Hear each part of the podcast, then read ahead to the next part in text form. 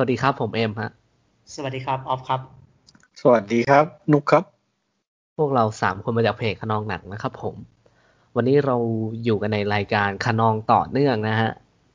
คะนองต่อเนื่อง Attack on Titan The Final Season ในเทปนี้ก็จะคุยกันถึง episode ที่เจ็ดกับเจ็ดถึงเก้าเนาะใช่ไหม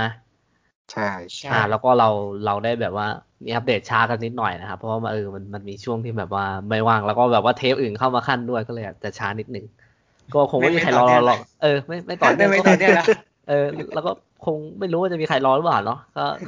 สำหรับคนรอก็ก็ก็ตามนั้นนะครับ ก็ดีก็ยินดีครับผมที่พวกเราจะมาคุยกันต่อ โอเคมา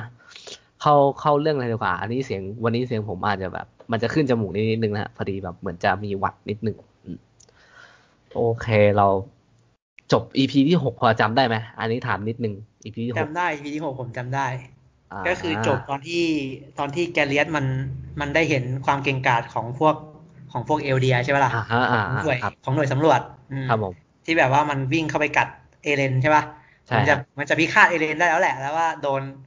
โดนรีไวล์มากะมาฟันปากอะ เออเอออะไรประใช่มาณเนี้ใช่ยเอใช่อแล้วก็โดนไล่ต้อนอะโดนไล่ต้อนแล้วก็แบบ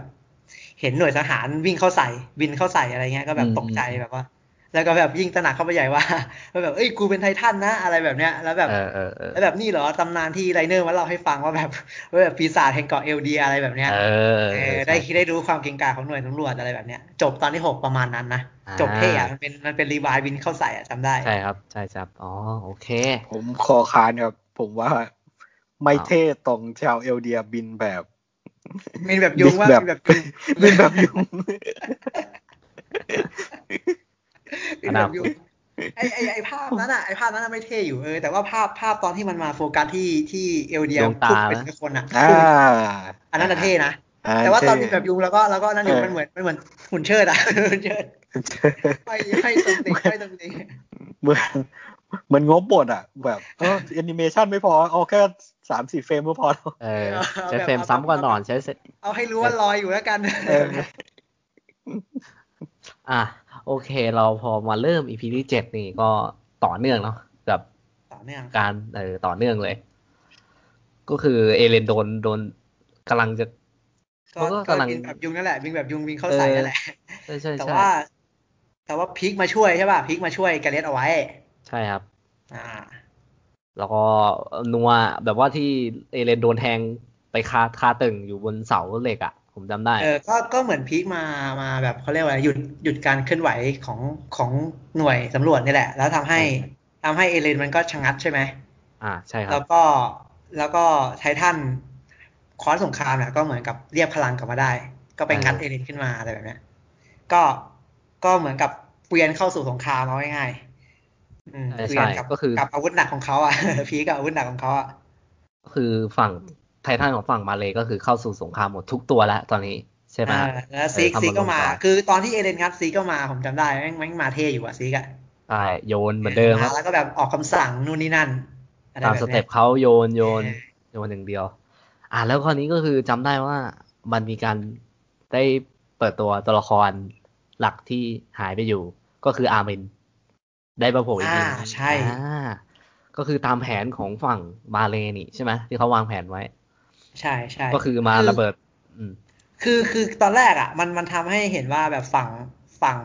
ฝั่งเอลเดีย ฝั่งเอลเดียมันอันนั้นนะมันทำให้เห็นว่าฝั่งเอลเดียดูดูจะพลาดท่าเนาะแบบว่าเออพอใช่ครับพอพอพีคกับซีกเข้าสู่เข้าร่วมศึกอะมันดูมันดูสู้ยากๆอะแล้วแบบใช่ฝั่งมันดูเอลเดียยากก็มีคนตายไปด้วยอะไรแบบเนี้ย แต่ครับว่า แต่ว่ามันก็แบบเหมือนกับเอ้ยมันจะทำยังไงนะมันจะสู้ยังไงอะไรแบบเนี้ยเออแล้วพอฉายไปที่อาร์มินแม่งระเบิดกองเรือแม่งเลยเออกลยุทธ์แม่งโคตรเดือดเลยกลยุทธ์มันเป็นกลยุทธ์ที่แม่งเซอร์โคตไพรรทรงส์พมากลังอะเออแบบเออหันมาทำหน้าเข้มๆหน่อยแล้วก็ระเบิดกองเรือ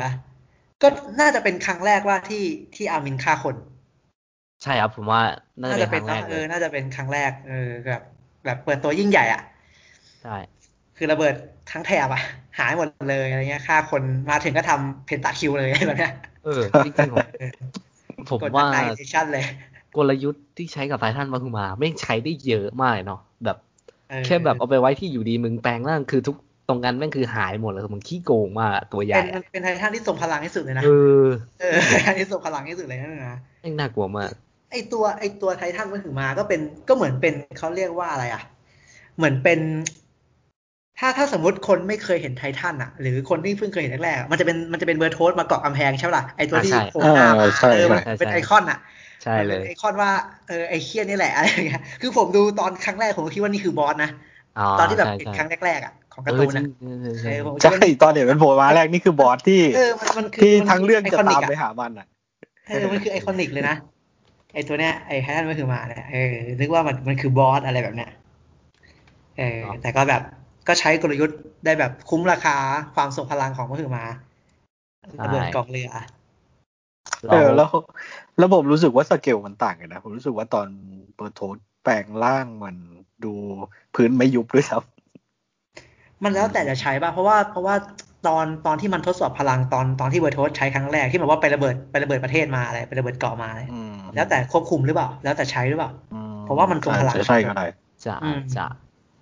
คือผมว่าไอ้ที่มันรุนแรงสุดก็คือย้อนกลับไป season นั้นแหละที่แม่งให้เบอร์เทิร์ดกระโดดลงมาเป็นดิ่งพระสุธา เออเออะไรออย่างผมเงี้ยว่านั้นแม่งเป็นผมว่าอะไรที่แบบโอ้โหมันทรงพลังอะไอตัวเนี้ยเออไอท่านตัวเนี้ยเล่ทรนงพตัวลังใหญ่ที่สุดเออแบบเออดูดูดูแบบดูแบบพอพอเห็นอาร์มินแปลงร่างอย่างเงี้ยปุ๊บแล้วมาดูไททันที่แบบวิ่งอยู่ข้างล่าง พวกเกาะพวกกาแม่งแม่งดูคีกประจอกเลยมันคือคีปโดอะยเออโดยคืเฉอพาะโดยเฉพาะเกาะของไรเนอร์ไม่งโอ้โหตายอันนั้นเแม่งแบบดูกาก็ไปเลยก็คือถ้าเขาก็ฝั่ง ฝั่งเกาะพาราดินก็ให้กลยุทธ์อามินแปลงร่างแล้วคราวนี้เหมือนกับว่ามีการเล่นทีเผลอมั้งที่รีไวล์เข้าเข้าทำซีกเลย เออ ใช่เข้าเข้าอืมช็เข้าอตช็อเข้าตนุกบอลช็อตนุกบอลผมจำได้เออช็อตนุกบอลใช่แล้วเมื่อกี้ผมไปกดแบบเฟรม by เฟรมอะกดแบบพอดพอดพอดพอดอะผมก็ยังหาตอนรีไวล์ออกไม่เจอ ก็คือไอไอไอจังหวะนี้ที่ว่าก็คือพอรีรีไวล์มันสับคอ ไอไทไอทันไอสตอนตาร์บิงฟันอะผมผมเข้าใจได้อยู่ไอแบบอเอยู่อดีๆก็ผครัมบมาฟันแบบตอนเผลออะที่แบบบิงฟันอะใช่แล้วคราวนี้มันก็ลงไปเหยียบที่หลังคอใช่ไหมอืมแล้วมันก็ดึงสลักระเบิดบึ้มอืมเออแล้วช็อตแล้วตอนนั้นั้นนอะคือตอนที่ผมงงอืมจริงผมงงเว้ยว่าผมว่าเขาว่าเขาตั้งใจจะทำเหมือนการ์ตูนอนิเมะเรื่องทั่วๆไปอะเราจะเคยเห็นฉากระเบิดแสงอะไรอย่างงี้ใช่ป่ะที่มันจะแบบอืมเข้าใจปล่อยระเบิดแล้วก็เป็นแสงเข้าหน้าอีกฝ่ายหนึ่งแล้วก็เป็นฉากระเบิดวงเฟรมกว้างๆออกมาให้เห็นอะอืม เออแบบฉากระเบิดทั่วไปอะแล้วแล้วครับคนที่อยู่ในระเบิดก็บิงหลบอะอะไรเงี้ยเหมือนใช่เหมือนฉากระเบิดทั่วไปอะเออแต่อันเนี้ยมันผมว่ามันทำไม่ดีแหละมันทำไม่ดีแหละใช่มันกะกาบีเหมือนสตอคือรี่บตออร์นดนั้นผมขาดงงอะคือกาบีหน้าเหวผอมเลงงยว่าเขาเขาตั้งใจจะให้ผมรู้สึกยังไงวะเออคือคือผมควรจะตกใจใจที่รีวายตายหรือว่ายังไงหรือคือที่หรือจริงอะถ้ารีวายจะเป็นตายรีวายตายแบบแค่ตรงนี้เหรออืม คือที่จริงผมว่าไม่จริงมันก็คือรีไวซ์สับคอซีกใช่ไหม แล้วก็ใช่ครับเอาระเบิดยัดคอซีกเว้ยแล้วให้มันระเบิดเปิดคอซีกอเพื่อกอที่จะเปิดที่คอจริงมันมันควรจะเป็นอย่างนั้น ใช่ใช่ใช่ที่จริงมันต้องเป็นอย่างนั้น แต่ทุกอย่างมันฉับไวไปหมดเออเออทุกแบบอย่างมันมันจะเหมือนฉับไวการ์ตูนอะการ์ตูนทั่วไปที่แบบมันจะมีฉากระเบิดใช่ไหมแล้วแบบตัวเอกไอคนโดนระเบิดส่วนใหญ่ไม่งจะไม่ตายเว้ยมันจะออกมาได้อะเข้าใจปะครับมันจะผเป็นมแบบว่าระเบิซีดซั่นเนี้ย ฉากแอคชั่นสตอรี่บอร์ดมีปัญหาจริงๆนะ เพราะว่าดีเทลดีเทลไม่ค่อยครบเนาะถ้าพูดตรงๆดีเทลอาจเขาจะเปลี่ยนศัตรูนี่อะไรอย่างเงี้ยขาดขาดตกไปบ้างอืมเล็กน้อยนะตรงอืมตอนแรกผมก็งงอยู่ดีนุกนุกเพราะว่าผมผมเคยอ่านมาแล้วไงแล้วอยู่ดีนุกบอกอะไรรีวายระเบิดผมงงเว้ยอะไรวะผมนึกไม่ออก พอพอมาดูก็เลยอ๋อรู้แล้วทำไมถึงข้องใจอะไรแบบเนี้ยอืมมันดูแบบมันเหมือนกับสตอรี่บอร์ดมันไปหนึ่งสามแปดอะไรเอแบบเนี้ยอมันดูตัดตัดอะ มันดูตัดตัดอะเอออะไรผมเงี้ยงงเลยว่า เอ้ยเขาจะให้ผมให้ผมตกใจว่ารีวายจะตายตรงนี้ หรือยังไง แล้วทำไมมันบิวแค่นี้ แล้วรีวายจะตายตรงนี้จริงๆเหรอมันแล้วตายผมก็นี่พยายามรีพอร์ตเลยดูหลายรอบนะว่ารีวายมันออกตอนไหนวะคือคือผมชอบจังหวะ จังหวะที่แบบกำลังคุยอยู่ดีแล้วฟันนะ อันนั้นน่ะดีอยู่ แบบรีวายผมมาฟันข้างที่หลังอะอืมใช่ ก็คือเขาอยู่ทำแบดีบอยู่ไวดีก็ฟัมานกแล้วแบบแล้วซีกูบอะอยู่ดีซีกูบอะ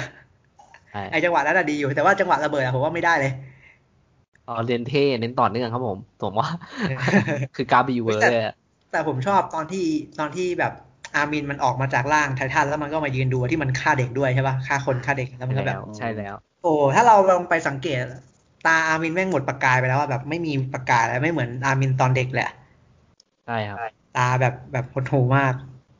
คืออะไรผแบมบว่าตัวละครนี้ค่อนข้างพัฒนามาแบบดิบดิบพัฒนามาแบบลึกๆ ข้างในภายในใจมาไกลพอสมควรแบบไม่ค่อยแสดงออกเท่าไหร่เรารู้สึกผมอะคือสายตาอย่างที่คุณโน้ตบอกแหละ คือเขาจริง ๆ ตัวละครตัวนี้ค่อนข้างน่าจะเหมือนยืน ยืนอยู่ในฝั่งที่เป็นอีกด้านหนึ่งของเอเลนไหมแบบว่าน่าจะเป็นอย่างนั้น เออ ส่วนคืออย่างยกตัวอย่างไอ้ตัวละครสามคนที่เป็นกรุ๊ปเขาเอเลนมิคาสะแล้วก็อามิน คืออามินจะอยู่ในส่วนที่แบบว่าเหมือนปณิปานอมไหม ถ้าให้พูด ใช่อันเฮนเป็นคนอืมคอมโพไมซ์ใช่อันนี้จะเป็นสายนั้นอะใช่ถ้าครับถ้าเราจำได้อะตอนเด็กๆมันมันจะชอบอามินมันจะบอกว่าผมว่าผมว่าผมว่าผมไม่ใช้กำลังหรอกผมไม่อยากเป็นเหมือนพวกคุณ อะไรประมาณเนี้ยมันจะชอบฟรีคำพูดแบบเด็กเนิร์ดเท่ๆหน่อยเด็กเรียนอะอ่านหนังสืออะไรแบบเอนี้อปัญญาชนอะคนที่แบบ อืมเฝ้าขับเฮาส์ทั้งคืนอะเออเออออืมอืมผมจำได้เลยอามินเคยพูดแบบตอนแรกๆอะตอนเด็กว่าแบบเออผมไม่ไม่ใช้กำลังหรอกเพราะว่าถ้าผมใช้กำลังผมจะเป็นเหมือนพวกคุณอะตอนที่มันโดนแกล้งอะ ครับเออ มันจะเป็นใช่ใช่คนประเภทนั้นแหละอามินอะแล้วแบบ แล้วก็มันจะเป็นฉากที่แบบเหมือนอาเลน เอ้ยไม่ใช่อาเลนเอเลนกับวิกาสะมาคอยช่วยอามินอะไรอย่างเงี้ย ใช่เออก็เหมือนกับนั่นแหละเหมือนกับรู้อยู่แล้ว เออ อามินจะเป็นสายนั้นมากกว่า แล้วก็เนอะแต่ว่านี่มันคือสงครามเนาะมันก็ต้อง มันก็ develop ไปเรื่อยๆแหละคนเราใช่มันเป็นเรื่องแบบเนี้ย ใช่ครับไม่สู้อ่าก็แล้วก็ก็ไม่รอดอะไรแบบเนี้ย นี่แล้วแล้วคราวนี้ต่อมาก็เป็น scene ที่น่าสนใจที่มันชื่อแจนปะตัวละครไอ้ที่ไอ้ยแจนดิโอ้ยเอคุณอตัวนี้ต้องไม่ลืมใช่ตัวเนี้ยใช่บอกเลยที่ ที่แบบว่ากำลังเหมือนจะปิดชีพไททันเกวียนแล้วอะ ที่แบบว่าจะอืมอืมไอหอกวินสายฟ้า ใช่ ก็เออก็คือเกวียนก็พลาดท่านี่แหละใช่ที่แจนมันพลาดใช่ท่าเกวียยันงไงพลาดอะท่ามันโดนมันโดนไอคนที่ยิงปืนในเกวียนอะ มันโดนมันโดนมันโดนซาซ่ายิงใช่ไหมซาซ่ายิงยิงใช่เออยิงคนที่ยิงปืนในเกวียนแล้วก็ก็แล้วก็คือไม่สามารถยิงได้ป่ะแล้วก็โดนโดนใช่ถอกสายฟ้าเคือถ้าไม่ผจำมีด้ละคนโอเไม่มีคนที่อยู่ป้อมปราการก็เหมือนกับว่าขาดตาหลังไปแล้วอะเพราะว่าออตัวเกวียนมัเออเป็น มันใช่จะทำอะไรไม่ค่อยได้ถ้ามันไม่มีปืนใช่ครับคราวนี้ก็เลยพลาดท่านั่นแหละ แล้วคราวนี้ก็เป็นจังหวะที่แจนจะเข้ามาหอกสายฟ้าย้ำและที่ไอ้นั่นมันมันมันกันอยู่จะตาอะเอาง่ายคือพีคจะตายแหละเออแต่ว่าไอ้มาโก้มากันใช่ป่ะใช่เออเออเออแล้ฉาวกคราวนี้นี้จังดีหวะยิงมันมีไอ้น้ำออกมาเว้ยแต่ว่าคราวเนี้ยเหมือนว่าตัวละครแจนมันก็พูดว่าแบบเชี่ยพลาดเฮ้ยแล้วมันก็ถามตัวเองว่ามันพลาดเพราะไอ้น้ำหรือว่ามันพลาดเพราะตัวฉันเองที่ต้องการจะหลบไอ้เด็กเออไอ้เด็กนั่นเออ ใช่ไม่ก็คือมาโก้มากันอะมันมันชะงัดแล้วแหละใช่ปะล่ะมันชะงัดใช่แล้วใช่ครับแบบใช่เอ้ยใช่เด็กเฮียนี่เชี่ยเออแหมก็ค่อนข้างใช่แบบมีมีเล่ห์ในนะสำหรับตัวนี้อยู่แล้วเออถูกไหมเออคือคือแจนเราต้องบอกก่อนแจนมันก็โตมาแบบมาแบบกูต้องรอดอะแบบคนจริง ๆอะคนจริงๆอะเออคนแบบเออคนที่อยู่ในโลกความเป็นจริงที่ไม่ใช่พระเอกโชเนนอะจริงอันนี้มาตุ๊กแบบเอออืมเออมีความก็เป็นั่นนแหมละนุษย์สูงอะเออแล้วแบบ ผมก็ชอบชอบอันเนี้ยส่วนเล็กน้อยตรงนี้เหมือนกันอะไรเงี้ยแล้วพีคก็เกือบตาย ใช่ไหมพีคเกือบตาย แต่ว่าใช่คพรัอบบอมากัดกับกับพวกมาช่วยไว้ก่อนอะไรเงี้ยใช่ถ้าผมถามเรื่องพีคหน่อย คือพีคนี้ไม่มีในซีซั่นก่อนหน้าใช่ไหมพีคก็ออกมาพร้อมกับซีกอะพีกอะใช่ แต่ออกมาในอ๋อเป็นร่างก็ร่างคือเกวียนแล้วเกวีไงยนเออเป็นมออกเกวียนมาเลออยกมาพร้อมซิกเลยใช่พีคออกมาพร้อมซิกเลย เป็นเกวียนเลยเป็นตอนนั้ครั้นงแรกเราส่วนเราแค่สตอยังไม่รี่เคยของยูมีนี่คือไม่มีต่อใช่ไหมยูมิว ไปดูเอาเองครับคำนี้ปล่ยคือมันเฉยมันรู้อยู่แล้วแหละ ถ้าคนนึกถึงยูมิวกับเรื่องของกรามใช่ไหมฮะแต่ท่านกรามใช่ไหมอ๋อ หมายถึงไอ้แกเลียสเหรออ่าแกเลียสทำไมนุกหมายถึงแกเลียสทำไมนะ แล้วยูมิวกับกับแกเลียสนี่มันคนละไททันหรือไททันตัวเดียวกันบ้า อ๋ออ๋อยูมิวอ๋อยูมิวไอ้ที่ไอ้ยูมิวอ๋อกามอ๋ออ๋อใช่หมายถึงใช่ยูมิวอันนั้นเหรอใช่ก็ก็ยูมิวยูมิวกินยูมิวกินไอ้นั่นไปไงยูมิวกินอะไรนะชื่ออะไรนะพี่มันอะพี่แกเลียสชื่ออะไรนะจำไม่ได้เหมือนกันฮะแต่นั่นแหละกินพี่แกวเลียสที่เคยคุมไททันกรามไปเออก็ก็คือยูมิวอะถือ ถือถือคโอ้อยยนั่นท่านกวางใช่กามก็ก็ไอ้คือตอนนั้ก็นคือไงแกเลียสอะกินยูมิวไปแล้ว ที่มันบุกไปไงมุกไอ้นุกจำได้ไหมที่ตอนแรกมันยังเป็นเด็กกระโปรงอยู่สี่คนที่ไปทำภารกิจอะไอ้ฝั่ง ฝั่งไม่มาไม่เลเราอะว่านุกเข้าใจแล้วเราเราเข้าใจผิดเออเองนะเราเรานึกออกผมเข้าใจแล้วแค่ผมอยากรู้ว่าสตอรี่ของยูมิวมันจะมี มีแล้วก็คือคล้ายๆกับว่ายูมิวแหละกินกรามไปแล้วแกเลียสมากินยูมิวแกเลียสเลยได้กรามยูมิวโดนกินไปแล้วใช่แต่ยังไม่มี scene นั้นใช่ไหมหรือมีแต่ผมลืม ยังไม่มีครับไม่อ๋อมียังไม่โชว์เล่าให้ฟังโอเคนั่นแหละใช่ปะวะเออนั่นแหละผมก็จำไม่ได้ แต่แต่ไม่มีทุกคนก็คงเข้าใจได้แหละ เพราะว่าเพราะว่าแกเลียสได้กรามไปใช่อืมแล้วก็มีการพูดถึงด้วยว่า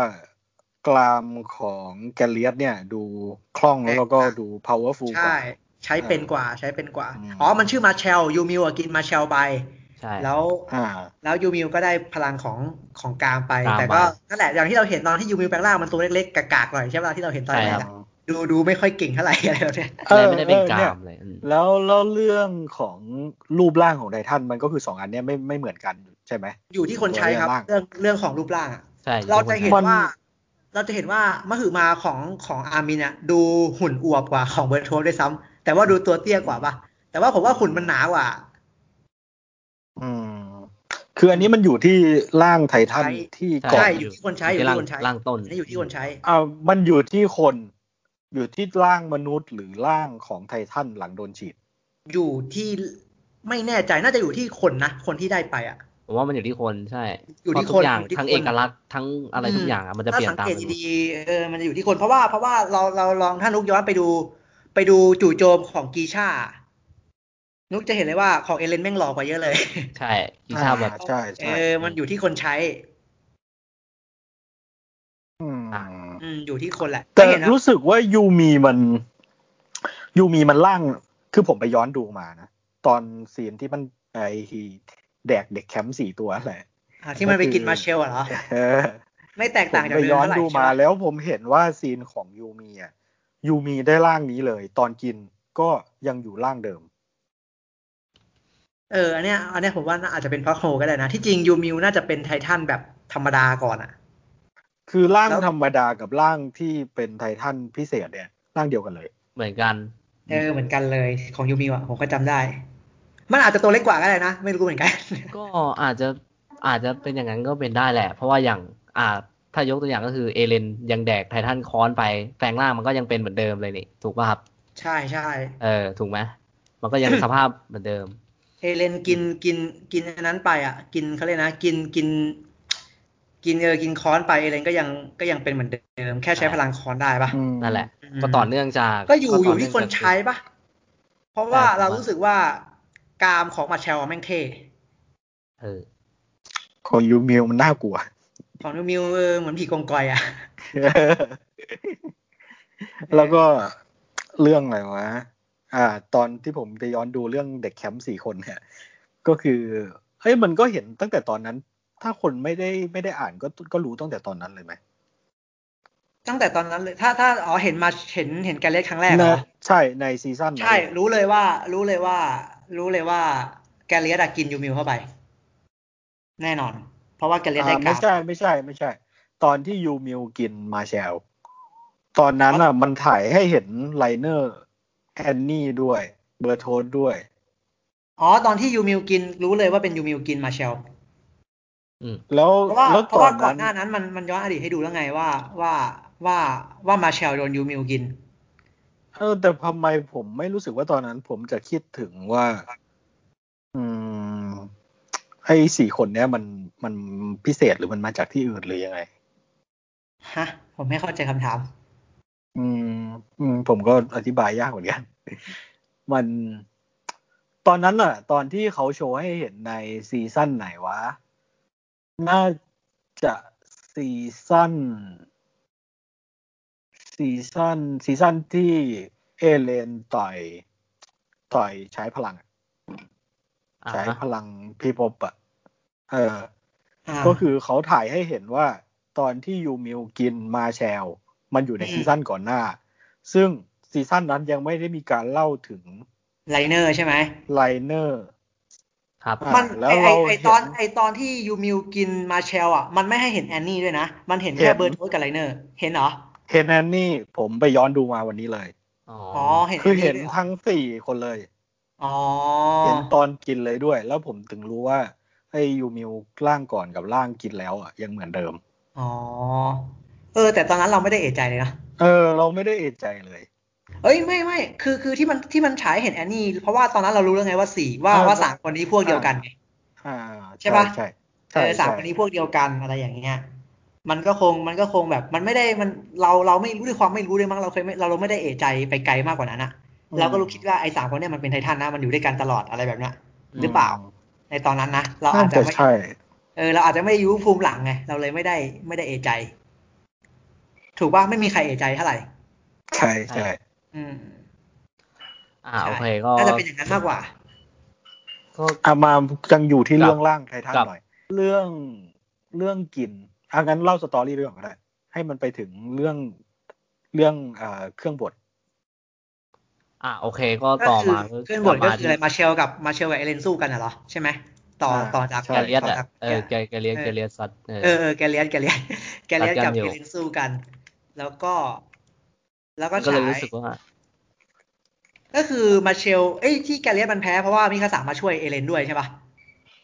ใช่ คือคือเอเลนอะมันสู้มันสู้มันสู้แกเลียสไม่ได้ใช่ไหมคือมันโดนเพราะว่าตัวมันเล็กอะใช่มันสู้ลำบากเออใช่มันครับสู้ลำบากแล้วโดนโดนมิคาสาตัดขาปุ๊บมิคาสาตัดขาปุ๊บเอเลนมันซัดยับเลยใช่แล้วมันมันก็มันก็รู้ตอนสู้กันนี่แหละว่าว่ามีแค่กรามกรามเท่านั้นแหละที่จะทำลายไอ้นี่ได้อะไอ้อัมพันธ์ใช่แข็งแข็งๆเนี่ยได้ใช่ปะล่ะใช่ครับ เออมันก็เลยจากการแกเลียสจะแห้งเลยแบบแกเลียสกูหมดข้ามเลยโอ้โห ตัดแล้วแขแบนบตัดขาแล้วก็เอาเอาค้อนสงครามยัดปากอะ เออ เออ แล้วก็ทำการกินน้ำแดงอะที่พี่พีเสนอมันทำน้ำแดงเออฮะ เออ ก็ได้ได้พลังค้อนสงครามไปแบบอย่างรวดเร็วใช่เป็นไททันที่ออกมาแล้วบ่นน้อยมากค้อนสงครามจริง ผมนึกว่าจะเป็นแบบบอสของซีซั่นนี้เลยนะก้อนสงครามเป็นไงแล้วคาล่ะแรคเตอร์ร่างแม่งกันดีไซน์เท่มากเลย จริงดีไซน์แบบมันแปลกใหม่ใช่ไหมแบบมันไม่เคยเห็นโอ้ไทผมทันว่าแบบต้องเล่นเยอะแน่ๆเลย เป็นไงอะ เป็นไง คือคือผมรู้สึกว่าผู้ใช้อะตอนโดนกินก็หน้านิ่งแบบไอ้เฮียเอ้ยอย่าดูหน้านิ่งแบบ เออแบบ ไม่สนอะไรแล้วทำอะไรไม่คือได้ในอัมพันไงขยับไม่ได้ในผอัมมสงสัยเหมือนกันน่าจะเป็นอย่างนั้นเออแล้วเราจะแต่แบบเราสามารถออกมาได้ไหมจากอัมพันธ์นั้นอะไรอย่างเงี้ยงงเลยคือสายตานี่คือแบบนิ่งแบบหมดความอะไรตายอยากมากเลยนะ แต่สุดท้ายก็แบบโตนนะใช่คือแบบฉากกินแบบกาบิอะไรทุกคนแบบงงมากว่าแบบอุ้ยไทเบอร์แพ้เหรอวะอะไรเงี้ยเขาก็คงคิดเหมือนนุกอะนุกไอ้พวกไอ้พวกมาเล่อะเอ้าไทเบอร์แพ้เหรอวะอะไรแบบเนี้ยบอสกูบอสกูแพ้เหรอวะอะไรแบบเนี้ยอืม แล้วแล้วก็คราวนี้เอเลนเอเลนก็กำลังพอจะซัดพอได้ค้อนสงครามเสร็จก็ต่อเนื่องนะซัดซัดกรามแบบจะผมกินยต่ออดที่แบบไอ้เหี้ยคนดูไม่งเอามือกุมหน้าแบบไอ้เหี้ยเอ้ยกรามกูแม่งเป็นเหมือนผมเลยแบบโอ้โหแกเรียสแม่งเปิดตัวอย่างเท่แม่งแม่งกำลังจะตายอย่างง่ายอะไรแบบเนี้ย อืม แล้วก็คือจะกินพูดเรื่องไอ้เนี่ยผมรู้สึกว่ามัน ผมรู้สึกว่ามันเป็นเรื่องใหม่นะ เรื่องไททันกินไททัน ไททันกินไททันเรื่องใหม่อ๋อไม่ที่ใหว่าม่กินสิแล้วได้พลังใช่ไหมไม่ใหม่สิมันมีการพูดถึงในซีซั่นไหนซีซั่นตไหพ่อพ่อพ่อดูความทรงจำพ่อ ใช่ดูความทรงจำที่กินกันเป็นไอ้นั่นไงถ้าไททันได้กินไปแล้วจะได้พลังมา แต่ว่ามันไม่ช่รู้วยแต่ว่าตอนนั้นน่ะ รู้สึกว่าเขาเอาแค่ว่ามันกินกันเพื่อจะแย่งพลังไททันบรรพบุรุษไม่ได้รู้สึกว่ามันจะแย่งเอาไททันตัวอื่นแย่งเอาพลังไททันตัวอื่นอะ ผมไม่ได้เลยรู้รู้สึกสึกว่า เออเลยรู้สึกว่าไอ้นั้นมันดู make sense แล้วดูเออทุกคนควรจะแย่งกันกิน แต่อันเนี้ยรู้สึกว่าเหมือนมันไม่มีความรู้สึกว่าจะอยากอยากอยากกินตัวอื่นมาก่อน เพราะสักว่าท่ไหเพราะว่ามันพูดตลอดว่าแบบเนี่ยถ้าสมมติไททันธรรมดาได้กินไททันในหนึ่งในเก้าไททันอาจจะได้พลังนั้นไป ก็เหมือนที่เหมือนที่อาร์มินเป็นเป็นตัวกากแล้วกินกินอืมกินนั่นไปอะกินเบอร์โทสไปอะไรอย่างกินเงี้เบยอร์โทสใช่เออผมก็เลยรู้สึกว่าไม่ไม่ได้แปลกใหม่เพราะว่าเอเลนมันก็โชว์พลังบรรพบุรุษให้เราเห็นไงอืมมันต่อยมันคือตีปาติเอเล่ออะไอ คืออันเนี้ยไม่เฉยๆไททันกากกินไททันไททันพิเศษอ่าเฉยๆแต่ไททันพิเศษกินไททันพิเศษเนี่ยรู้สึกว่าใหม่ อืม ก็ได้พลังไปใช้เฉยอืๆอืมมคือถ้าถ้าเป็นในหนังทั่วไปหรืออนิเมะทั่วไปมันจะมีตัวร้ายสักตัวที่แม่งจะไปล่าตัวอื่นอะ ใช่ใช่อืมนี่ไงตัวร้ายก็เลยตัวรู้สึกว่าอื่เอ้นยมันมันมันน่าจะมีมาแต่ไหนแต่ไรแล้วอะกับการที่ไททันพิเศษล่าไททันพิเศษ ก็เลยรู้สึกว่าเออมันมันดูใหม่ แล้วดูทำไมมันไม่เคยเล่นมาก่อนหน้านี้อะไรเงี้ยปกติตัวร้ายล่าไงอันนี้ก็ตัวร้ายเหมือนกันเนี่ยทำลายกฎพระเอกเห็นไหมจะเปิดก่อนได้เปรียบเลยทุกคน ทุกคนตกใจ เอ้ยไอไอตอนเปิดก่อนได้เปรียบก็แค่นิดหน่อยนะแต่ไอเครื่องบดนี้รู้สึกว่าเอ้ยไทเอเลแม่งคนละขั้นจริงๆอะรู้สึกว่ามันไปอีกขั้นเออมากจริงสุดอะเดือดบอกเดืเลอดยสุดอะครับผม คือผมหาคอมเมนต์นะที่เขาแบบว่าแบบไปไปแบบเอเลนแม่งแม่งแม่งไม่ใช่พระเอกในอุดมคติอะแม่งไม่ใช่พระเอกโชเนนอะแม่งแม่งทำลายกฎพระเอกอะแล้วมันก็ยกตัวอย่างว่าแบบเนี่ยโดฟามิงโกอะไอ้เคียโดฟามิงโกแม่งโคตรคนเลวอะแต่โดฟามิงโกยอมให้ลูฟี่ใช้เกียร์เสียแปลงร่างเกือบนาทีอะโดฟามิงโกยังยืนดูเลยเว้ยอะไรวันนี้อะเออแบบเอเลนมึงแม่งคนเที่ยมึงอะไรแบบเนี้ยแม่งหาผมไปอ่านอะไรมุกคงจะหา อืมอ่านั่นแหละนั่นแหก็ละพอมันกำลังจะกิน แล้วคราวนี้ก็แบบ ก็กาบีมันก็แบบเนาะเฮ้ยเอ้ยทุกคนต้องจะตายแล้วก็แบบได้เรียกเรียกเรียกเรียกพระเอกหน่อยเรียกพระเอพกระเอหน่กอยพระเอกของเรามาเออแสงวูบเหลืองมาจากข้างหลังของตัวเอเลนครับผมเออเรียกเขาคนนั้นรียกคือใครฮะ คือใครคุณน็อกคนนี้ไททันเปาะครับผมไลเนอร์ไม่มีการเยพะเอกไลเนอร์ก็โผล่มาในร่างที่เหมือนก็ไม่ค่อยสมบูรณ์มากเนาะใช่ครับ เราเรารู้เฮ้ยทำไมผมรู้สึกว่ามัน evolution วะอ๋อผใช่มมันรู้สึกว่าร่างมันดูแบบดูมันถึก evolution กว่าเดิมดูหนากว่าเดิม ไม่ไม่ผมไอแล้วไอเกราะไอเรื่องไม่ดูเรื่องแข็งกว่าเดิมรูปร่างภายนอกอะผมรู้สึกว่ามันเปลี่ยนมันเปลี่ยนแปลงไปตามผู้ใช้นะหมายถึงว่ามันนั่น ก็มันโตขึ้นมันแก่ขึ้นแต่นะครับไปตามวัยผมเออใช่ตามขนาดวัยตามวัยขนาดขนาดไอตัวจู่โจมของเอเลนอะโผล่มาตอนเนี้ยผมรู้สึกว่ามันทรงพลังกว่าตอนเอเลนเด็กเยอะเลย เท่กว่าเดิมเยอะเลย ใช่ใช่ไอเอ้ยไอแล้วก็อีกอย่างหนึ่งผมสงสัยว่า ไอ้ร่างกายอะ ร่างกายตอนไทยตอนไลเนอร์มตอนไลเนอร์หุ้มตัวเองอยู่ที่แม่งจะตายอะที่มันจะอยากตายอะที่แม่งไม่ยอมแปลงร่างที่มันโผล่มาแค่มือหรืออะไรสักอย่างนั่นแหละอืมแล้วทำไมหน้ามันดูอยากเป็นทรงไททันหน้ามันอะไรนะหน้าไลเนอร์มันดูอ๋ออยากนะเป็นเหลี่ยมเหมือนอ๋อไททันเกาะทั้งทั้งๆที่ปกติร่างกายมันก็ดูจะไม่ได้เปลี่ยน หมายถึงหน้าหน้าตัวใช้ไลเนอร์เหรอหรือว่าหน้าหน้าหน้าหน้าไลเนอร์หน้า Liner เองร่างมนุษย์อะเออนั่นแหละมันก็เหมือนกับกึ่งกึ่งแปลงร่างมาหน่อยนึงปะมันแปลงร่างเพื่อกันตัวเองอะอืมแบบว่าอืมแปลงผมร่างรู้สึกว่าให้ปกติเวลา ผมรู้สึกแปลกเพราะผมรู้สึกว่าเวลาแปลงร่างมันจะ มันจะร่างกายจะไม่ได้เปลี่ยนเลยอะร่างร่างกายร่างมนุษย์อะมันจะไม่ได้อ๋ออ๋ออ่ามันมันจะไม่ได้เปลี่ยนเป็นรูปเปลี่ยนรูปเลยอะ แต่ใช่อันมันเนี้ยจะรู้สึมีกว่าแค่เส้นเส้นๆเชื่อมหน้าใช่ไหมใช่ใช่ ก็เลยรู้สึกแปลกอยู่อันนี้ไม่นั่นจริงๆอันนี้ไม่ทราบครับอาจจะเป็นดีเทลของเขาเออก็ดีเทลก็ได้นะแต่แต่ว่าผผมมว่าอันเนี้ยมันไม่น่าไม่น่าใช่ร่างแข็งแรงหรอกถ้าร่างแข็งแรงอะมันจะมีเกาะหุ้มปากเว้ยหมายถึงไททันเกาะอะเออ มันจะมีก็เกราะหุ้มปาก แต่แล้ก็วคราวนี้แต่ก็ออกมาก็จบ EP เจ็ดทรงนั้นใช่ไหมว่าแบบใช่ก็โชว์ศักยภาพของฝั่งเอลเดีย ชัดเจน เอ้ย ฝั่งมาเล่ดิ ฝั่งเอเลนอะ ใช่เอ้ยครับฝั่งเอลเดียสิฝั่งเอเลนอะใช่ปะงงแล้วกูแต่ผมอะแอบแอบตลกนิดนึง เพราะว่ามันจะมี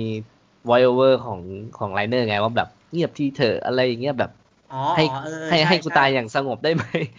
เออเรียกกูอยู่นั่นแหละอะไรตอนเงี้ที่ยกาบีมันเรียกใช่ไหมเออ ไม่เอาแล้วเออนะตอนไลเนอร์ตอนนั้นก็เหมือนเออแต่ว่าไลเนอร์มันก็เพิ่งแตกสลายมาแหละ มันก็แบบใช่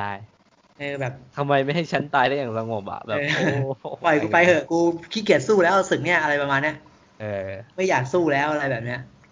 แต่เท่นะผมชอบฟอร์มนี้นะ ถ้าถ้าจริงๆแบบแม่งแม่งเท่ดีเออหมายถึงว่าตอร่านงแปลงร่างเฮ้ยตอนแปลงร่างก็เท่ตอนแปลงร่างโผมมาก็เท่เออเออแล้วก็วิ่งวิ่งมาบวกกับเอเลนใน EP แปดนะ แล้วก็นั่นแหละครับนั่นแหละครับ ก็ก็สมกับเป็นไลเนอร์จริงก็คือพลาดท่าคือคือ character character ไลเนอร์มันจะ ผมรู้สึกว่ามันจะเป็นแบบเป็นแบบไอ้แบบเทพ physical มากแบบเด็กหญิง เด็กเก่งพละอะไรอย่างเงี้ย ๆเออผมรู้สึกว่าเป็นดีไซน์ character มีอะไรวามเป็นลูกพี่เงี้ยอะมันมีความเป็นลูกพี่หน่อยๆอะแต่ผมรู้สึกว่าทำไมมันรู้สึกแปลกๆนะรู้สึกไม่รู้สึกว่ามันขัดกับขนบที่เราเคยรู้จักผ่านๆมาอะไรเงี้ยอืมคือช่ดูวงมันแรกๆวีกกว่าที่คิดเยอะเลย เออใช่ คือช่วงแรก ๆที่ที่มันอยู่กับเอเลนอะอยู่อยู่กับฝั่งเนี้ย มันก็มันก็เป็นทรงนั้นแหละ แต่ว่าพอมันพอมันมากลับมา มันก็ อาจจะเพราะว่าพอมันกลับมาแล้วมันมันสูญเสียอะไรหลายอย่างมั้งแล้วมันแล้วเดิมทีอะเดิมทีพอมันอยู่มาอยู่ฝั่งเนี้ยมันกากที่สุดอยู่แล้วไงใช่เออเดิมทีพอมันกลับมาอยู่ฝั่งเนี้ยมันกากที่สุดแล้วมั้งมันก็เขาก็เลยทำให้มันเห็นชัดว่าเออที่จริงมึงก็ไม่ได้เก่งนะอะไรแบบเนี้ยไลเนอร์มันก็ไม่ได้เก่งนะแค่แค่มันฝึกมาก่อนเลยมันเลยดูเก่งกว่าพวกเอเลนที่เพิ่งมาฝึกอืมตอนนั้นนะเข้าใจปะใช่ครับคือดูภายนอกมันดูแบบมันดูมันดูแกร่งสุดเลยนะเออมันดูเก่งถ้าตัวใหญ่เวลาตัวใหญ่ไม่ไม่เทียบกับไม่เทียบกับ ไม่เทียบกับแอนนี่แบบตรงๆตัวตัวๆอย่างเงี้ย คืออรู้สึกว่ายังไงไลเนอร์ก็ดูถึกดูทนกว่าอะไรอย่างเงี้ยใช่ด้วยตัวดีมันไซน์สูงอะตัวมันใหญ่อะ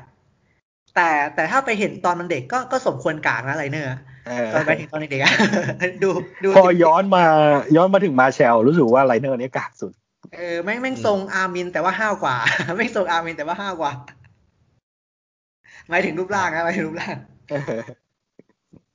ก็นั่นแหละก็ผมมาแป๊บเดียวก็โดนเอเลนซัดตบปากแตกไปเลย แล้วก็ก็ลงไปมานอนโชว์เท่อะแต่ว่าแบบเหมือนวิ่งเข้ามาแรกกับเอเลนเอเลนก็ต่อยหน้าแหกเลยปากใช่ครับขาดแต่แต่ว่าคว้ามาเชลได้ เอ้ยคว้าแกนแกเลียนเลียสได้ใช่ครับ จุดประสงค์เขาก็คือช่วยเพื่อน ก็คือแล้วสุดท้ายก็คือตอนโดนต่อยก็อึ้งอะก็สุดท้ายมาเล่อึ้งหลายรอบมาก ตั้งแต่ค้อนโดนกินมาเชลจะตาย เอ้ยกาเลียสจะตายแล้วก็ แล้วก็แล้วก็ไลเนอร์โดนต่อยผมว่าจิตใจแตกสลายที่สุดอะน่าจะเป็นกาบิไอ้เด็กที่แบบว่ามองว่า พวกเราไททันพวกเนี้ยแม่งเป็นเหมือนฮีโร่ของเรา นึกออกไหมใช่แบบแม่งทั้งเป็นเหมือนไอ Falcon ดอลของเราทั้ง Gabi แหละเออ แม่งน่าจะแบบแตกสลายสุดอะถ้าเป็นผมคงแบบคือไอ้เย้ยคือกาบีอะเขาก็จะมองว่าว่าถ้าได้เป็นถ้าได้เป็นอะไรถ้าได้เป็นไททันแล้วอะมันทรงพลัง ใช่ มันครับไม่มีอะไรมาหยุดได้ มันมันคือซูเปอร์ฮีโร่อะเราใช่กาบีก็จะมองว่าเราเราเราเป็นไททันอะเราสู้เพื่อปกป้องคนของเราอะก็เหมือนฮีโร่สู้กับตัวโกงนั่นแหละ ไม่ได้คิดอะไรใช่ครับมากกว่านั้นหรอกด้วยความเป็นเด็กด้วย ด้วยการโดนปลูกฝังด้วยใช่ ก็ก็จะเป็นก็จะเป็นทรงนั้นอะว่าแบบเออเหมือนกับถ้าจะถ้าเป็นตัวเต็งได้สืบทอดเกาะก็แบบกูนี่แหละซูเปอร์ฮีโร่กูนี่แหละ ความหวังของหมู่บ้านอะไรแบบเนี้ยใช่กูจะเป็นคนปกป้องพวกมึงเองอะไรแบบเนี้ยเอเอออนั่นแหละก็คงจะก็เป็นทรงนั้นแหละ ถ้าในมุมมองของกาบินะณตอนนั้นอะเออแตกสลายครับผมอืมอะ แล้วก็ต่อมาก็คือเอเลนมันก็แบบหมดแรงแล้วนี่เพ ราะว่าหมัดเรือหอเดียวก็มาไปเรือหแล้อวมาเอที่อแบบเรืติอดหอไฟมากันตั้งแต่ EP ก่อนๆเราก็ได้เห็นว่าแบบเออือมเพื่อ เพื่อเป็นเส้นทางให้เรือเหาะใช่เออมีอันนี้ที่ผมมีความรู้สึกป๊อปขึ้นมาในหัวเหมือนกันคือผมรู้สึกว่าเขาพูดถึงเรื่อง stamina กันน้อยในซีซั่นที่แล้วแล้วรู้สึกว่า อันนี้ก็เป็นความใหม่ในความรู้สึกผมอีกเหมือนกัน ว่าเขาเริ่มเล่นเล่นโฟกัสกว่าเยอะกว่าที่ผ่านมาทำให้ผมรู้สึกว่ามันใหม่ เรื่องของ stamina ไททันเนี่ย เออออใช่ใช่ใช่คือว่าแบบว่าถ้าแบบสมมติร่างร่างนี้ร่างนี้หมดสภาพสามารถแยกส่วนออกมาแปลงร่างอีกร่างหนึ่งสู้ต่อได้โอ้จริงๆตรงถ้าอืมถ้าตอนแข่งนั้นพอ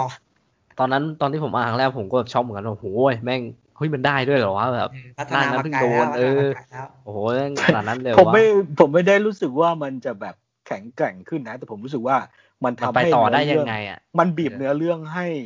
ให้บางตัวมันมันด้อยลง เพื่อที่จะให้มันปรับ ปรับอ่าไดนามิกไปทางใดทางหนึ่งอะอืมน่าจะเป็นหนึ่งในเหตุผลนั้นผมว่าผมรู้สึกว่าพอพอมันพอมันทำสคริปต์อะมันต้องมีอะไรใหม่ๆ ให้คนดูได้หวือหวาบ้างหรือมั้งอืมอืมอืมก็ก็ควรจะเป็นอย่างนั้นนะเนาะอืมเพราะว่ารูปร่างไททัผนมหลายๆตัวก็เปลี่ยน ผมไม่ได้ถึงกับวือหวานะแต่ผมรู้สึกว่ามันเป็นคล้ายๆว่าเป็นข้ออ้างมาให้ทำสตอรี่ไปได้ในทางที่เขาอยากได้อะอืม น่าจะเป็นอย่างนั้นด้วยอืมแล้วก็แบบ ทำให้ดูดูดูหลากหลายอะดูหลากหลายในการเอาไปเล่นได้ใช่ครับ เพราะว่าถ้าสมมติว่าเอเลนยังร่างเดียวได้ป่านนี้ก็คงก็คงจบไปแล้วแหละ ผมว่า ก็คงไม่ได้ไปต่อ อ่านั่นแหละมีอะไรอ๋อต่อมามันก็คือขึ้นขึ้นไปที่เรือหอแล้วนี่ใช่ไหมเรือหอมาเป็นทำก็แผนคือของก็คือเอเลนเหมือนกับพอต่อยไลเนอร์เสร็จก็แบบ ก็แบบถ้าเป็นผมผมถ้าผมเป็นมิกาซาผมจะเข้าไปตัดคอแล้วก็ลากศพไอ้สองคนนั้นออกมาให้เอเลน จะได้จบจบๆสักที ก็ตามฟอร์มตามฟอร์มแล้วมันคือ อันนี้ก็แบบก็ถอยก่อนดีกว่าหมดหมดละใช่ไม่เสี่ยงไม่เสี่ยงอะไรแบบเนี้ยอืมก็ต้องก็ให้มิกาซาพากลับขึ้นเรือเหาะใช่ครับ อืมแบบเหมือนก็ต้องถอยอะถอยทัพอะสุดท้ายไลเนอร์กับแกเลียสก็รอดรอดในสภาพใช่นั่นแหละ นอนนอนหน้าหน้าแหกอยู่อย่างนั้น แล้วเอเลนกับมิกาสาก็ขึ้นเรือเหาะแล้วก็มีอามินมารับผมผมชอบฉากนี้ ผมชอบฉาก ตัดโฟกัสที่หน้าทั้งทั้งสามตัวละครอะแล้วก็ยื่นมือกันแล้วแบบโอ้โห ไม่มีรอยยิ้มสักคน สายตาแบบ ก็ก็ก็สมควรแหละไอ้เหี้ยเพิ่งฆ่าคนมา เออ เออ ก็แบบโอ้โหแม่งเจ็บปวดนะเออก็แต่ว่ามีก็มีอะไรในใจถ้าอะถ้ามองบอกย้อนเลยกลับไปจากจากที่เขาวิ่งกันแล้วก็ฉายภาพวิ่งกันแล้วแบบโอ้โหไอเด็กไอเด็กสามคนนั้นมันโตมาได้เดือดดานขนาดนี้เลยเนาะเออโลกมันอืมเดือดจริงๆอะโลกมันโลกโลกมัมันนโหโวดยร้ายตีมากอะมันถูกโลกโบยตีก็เป็นอย่างนี้แหละ เออนึกนึกคำบอกแล้วว่าคำที่เหมาะสมตอนที่ผมพูดเรื่อง Sons of Anarchy กับเอเลนเนี่ยเออโดนโลกโบยตี เออโลกโลกโบยตี พอโดนโลกโบยตีอืมมันก็เป็นอย่างนี้แหละ ไม่ไม่แปลกไม่แปลกอืมอะกลับเข้าสู่เนื้อเรื่องหลัก ก็คือขึ้นมาผมจำได้เลยว่าโดนรีไวายเตะหน้าไปก่อน เตะอีกแล้ว ผมแบบโอ้โหฉากเปิดฉากที่รีไวล์ตอน déjà vu เออที่เอเลนมันก็พูดทรงทรงแบบว่าเตะมันตีนเหมือนเดิมเลยเหมือนที่มันเตะตลกมากเตะตอนตอนพิพากษาใช่นั่นแหละก็เหมือนแบบว่าทุกคนก็คงมีปัญหาผมเนาะก็ยังเบื่อความมิคาสะอยู่ดีอะเข้าใจป่ะแบบเวลาเอเลนโดนนิดโดนหน่อยมิคาสะต้องวิ่งเข้าใส่ตลอดเข้าใจป่ะแต่ต้องไม่ไล่แต่ต้องไม่ไล่คนนี้เอแบบอความมิคาสะนะผมก็ยังเบื่อความมิคาสะอยู่ดีทั้งที่แม่งโตขนาดนี้แล้วอะไรแบบเนี้ยเออแต่ก็นะแต่ก็ทำให้เรารู้ว่าแบบ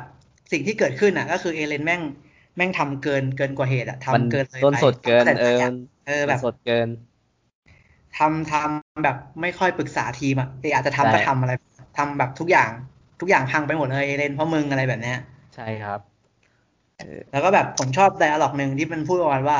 ดีใจไหมทุกอย่างไปนไปตามแผนปุ๊บแล้วมันก็ฉายไปให้เห็นซิกเนาะอืมเออเพราะมันยังไม่ฉายให้เห็นหรอกมันเป็นควันมาก่อน ใช่ปะล่ะ แต่ว่าพอใช่เรารู้ว่าเป็นซิกอะแม่งแม่งอันนั้นอยู่อะแม่งน่าสนใจขึ้นมาทันทีเลย คือตอนซีกับมันไอ้นี่ขึ้นมาแล้วนะกระบี่ขึ้นมาแล้วอะเออมันถึงฉายให้เห็นเป็นซิกใช่ปะล่ะอืมคือคือตอนแรกมันมันฉายไปแบบรีวายมันชายตามองไปก่อน แล้วมันก็บอกว่าดีใจเปล่าทุกอย่างเป็นไปตามที่นายต้องการแล้วอะไรประมาณเนี้ยอืมแล้วมันก็ฉายเป็นควันออกมาก่อนเว้ยแล้วมันไม่ฉายให้เห็นซิกหรอกมันก็ตัดอ๋ไปอพวกข้างล่างเออใช่ใช่มันตัดไปพวกข้างล่าง พวกข้างล่าง พวกพวกแจนอะพวกพาคนขึ้นอะพาคนอพยพอะครับ เออ ที่แจนมันคุยกับอดีต อดีตสารวัตรทหารใช่ปะล่ะพวกเมืองข้างในอะใช่ใช่ใช่เออที่แบบว่าเออเขาเขาเดเวลลอปแล้วว่าเขาไม่ใช่เขาไม่ใช่ไอ้แก่กินกันเองอีกต่อไปแล้วอะไรแบบเนี้ยเขาทำเพื่อประชาชนแล้วอะไรแบบเนี้ยเออไม่ได้กินภาษีเฉยๆอะไรแบบเนี้ยเออเออก็ฉายแล้วแบบ แล้วมันก็ไปแหนกาบีก็มานี่ใช่ไหมครับ เริ่มแบบกาบีเริ่มรู้สึกว่าแบบคืเฮ้อยทำคือไมมันมันฉายให้เห็นข้างบนก่อนเว้ยว่าแบบว่า ฉายให้เห็นไอ้คนนั้นอะไอ้คนที่มันรอดมาสงครามกับเออร์วินอะเออไอ้หัวแดเอองอะเออไอ้ด้านน่ะ ก็มีบทบาทขึ้นมา แล้วก็แล้วก็แบบก็ก็พูดใช่ป่ะว่าแบบว่าเออว่าว่าเราก็เสียคนเยอะเหมือนกัน ใช่ครับแล้วก็เสียคนแล้วว่าแต่ว่าฝั่งนู้นก็เสียเยอะเหมือนกันอะไรเงี้ยแล้วก็ฉายไปที่กาบีแหละกาบีอืมถือปืนวิ่งตามกับฟอลโก้บอกบอกว่าไม่ไหวแล้วสักวันหนึ่งฉันจะต้องสวมปลอกแขนบ้าง ไม่งอะไรเอ้ยเงี้ยเออ เออฟอลโก้แม่งพูดมีเหตุผลที่สุดเลยแบบว่ามึงอย่าวิ่งไปไหนกาบีมันบินไปแล้วมึงอย่าวิ่งไปเพื่อเอผมอชอบเออมากเลย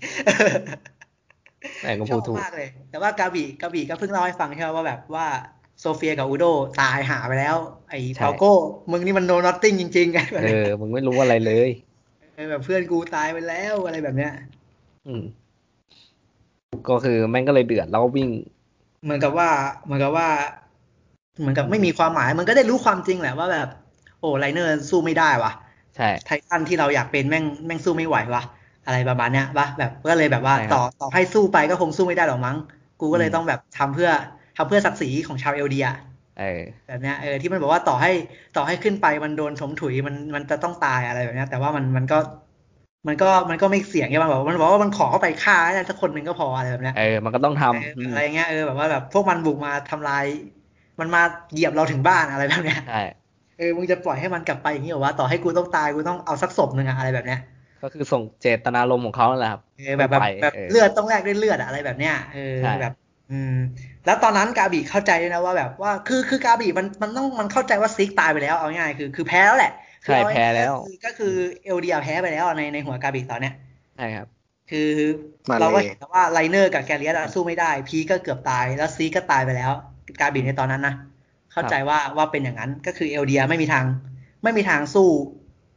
สู้ได้แล้วอะใช่ป่ะมาเลยมาเลยเอมาอเลยมาเลยผิมาดเลยมาทางเลยสู้ได้แล้วอะไรไม่ทางสู้ฝั่งเอลเดียได้แล้ว ใช่ใช่อืมนั่นแหละก็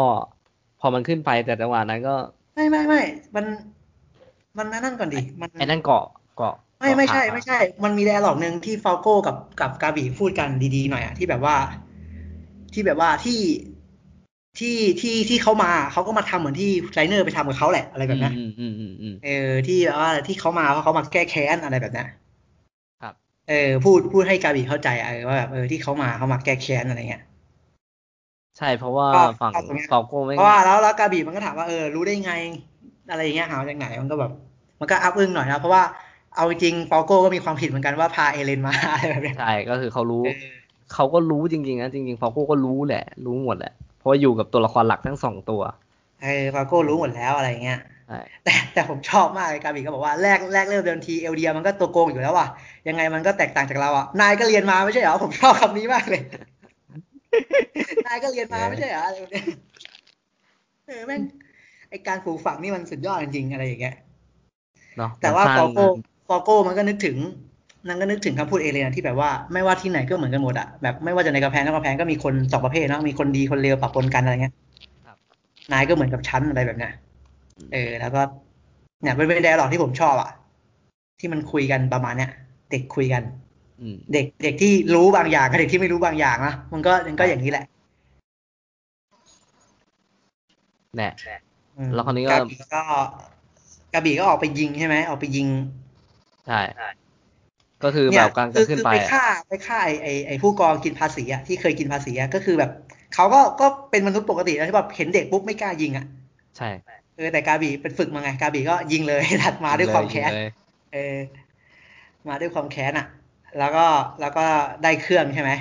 ใช่ครับเพราะว่าเครื่องมันห้อยอยู่อะเครื่องเครื่องยิงสามมิติมันห้อยอยู่อะไรเงี้ยก็เลยแบบเอาว่าชีวิตแรกชีวิตได้แบบเนี้ย ก็เลยแบบว่า แต่ว่ามันก็บอกว่าทิ้งท้ายว่าแบบฟอโก้มันเป็นคนดีเหมือนว่าแบบพยายามแบบจะบอกลาแล้วแหละจะสั่งลา เออ แต่เหมือนฟอโก้ก็แบบก็มันนิมิตได้แหละ เออเนี่ยผมชอบที่แบบว่ากาโก้มันก็พูดแบบแบบแบบอิงความจริงหน่อยกาบีมันขึ้นไปทำร้ายมันขึ้นไปมันก็ตายอยู่ดีขึ้นไปเพื่ออะไรประมาณเนี้ยเออขึ้นไปเพื่อมันขึ้นไปทำอะไร มันก็บอกว่ามันบอกว่าเออเนี่ยมันกูขอไปแลกอีกสักศพเถอะอะไรแบบเนี้ยอืม ยังไงยังไงยังไงกูก็ไม่ชนะหรอก แต่ว่าถ้าถ้าถ้ามึงรอดกลับไปอะกูขึ้นไปเงี้ยมึงก็เอาไปเล่าให้ให้คนอื่นฟังแล้วกันว่าตำนานกูมันยิ่งใหญ่ขนาดไหนพวกมึงจะได้สู้แบบกูอะไรแบบเนี้ยเออการปลูกฝังอะนะอะไรแบบเนี้ยมันคือการส่งต่อเจตนารมณ์มาเออส่งจอเจตนาลมณ์แห่งไฟไปใช่คิดว่าเขาตั้งใจไหมว่ากาบีเนี่ยเป็นตัวแทนภาพพิมพ์ของเอเลน เป็นภาพพิมพ์ถึงเอเลน ตอนเด็กอืม ใช่ผมก็คิดว่าอย่างนั้นมันมีมีอะไรหลายอย่างเหมือนกัน แล้วมันก็สะคือท้อนภพผมว่าทุกคนของหลายคนสัมผัสได้ แต่ที่ผมอยากรู้คิดว่าเขาตั้งใจไหม ตั้งใจไหม ผมว่ามีความเป็นไปได้สูง ผมไม่กล้าฟันธงอะแต่ว่าผมว่ามีความเป็นไปได้สูง ที่มันจะสะท้อนให้เห็นนะผมมองว่าเพราะว่าน่าจะตั้งใจเพราะว่าวางตัวละครให้มันคอนฟ lict กันอยู่แล้วมั้งครับ เออ เพราะว่าเพราะว่าด้วยด้วยด้วยด้วยแบบแบบการเติบโตของตัวละครมันชัดเจนนะหมายถึงทั้งสองตัว ทั้งเกเรนทั้งอืมไอ้ยทั้งเอเรนทั้งกาบีอะไรแบบเนี้ย มันเป็นตัวละครที่เป็นตัวละครที่ผมเพิ่งสัมผัสได้ว่าจากโลกอนิเมะว่าเป็นตัวละครอันดับต้นๆที่คนเกลียดใช่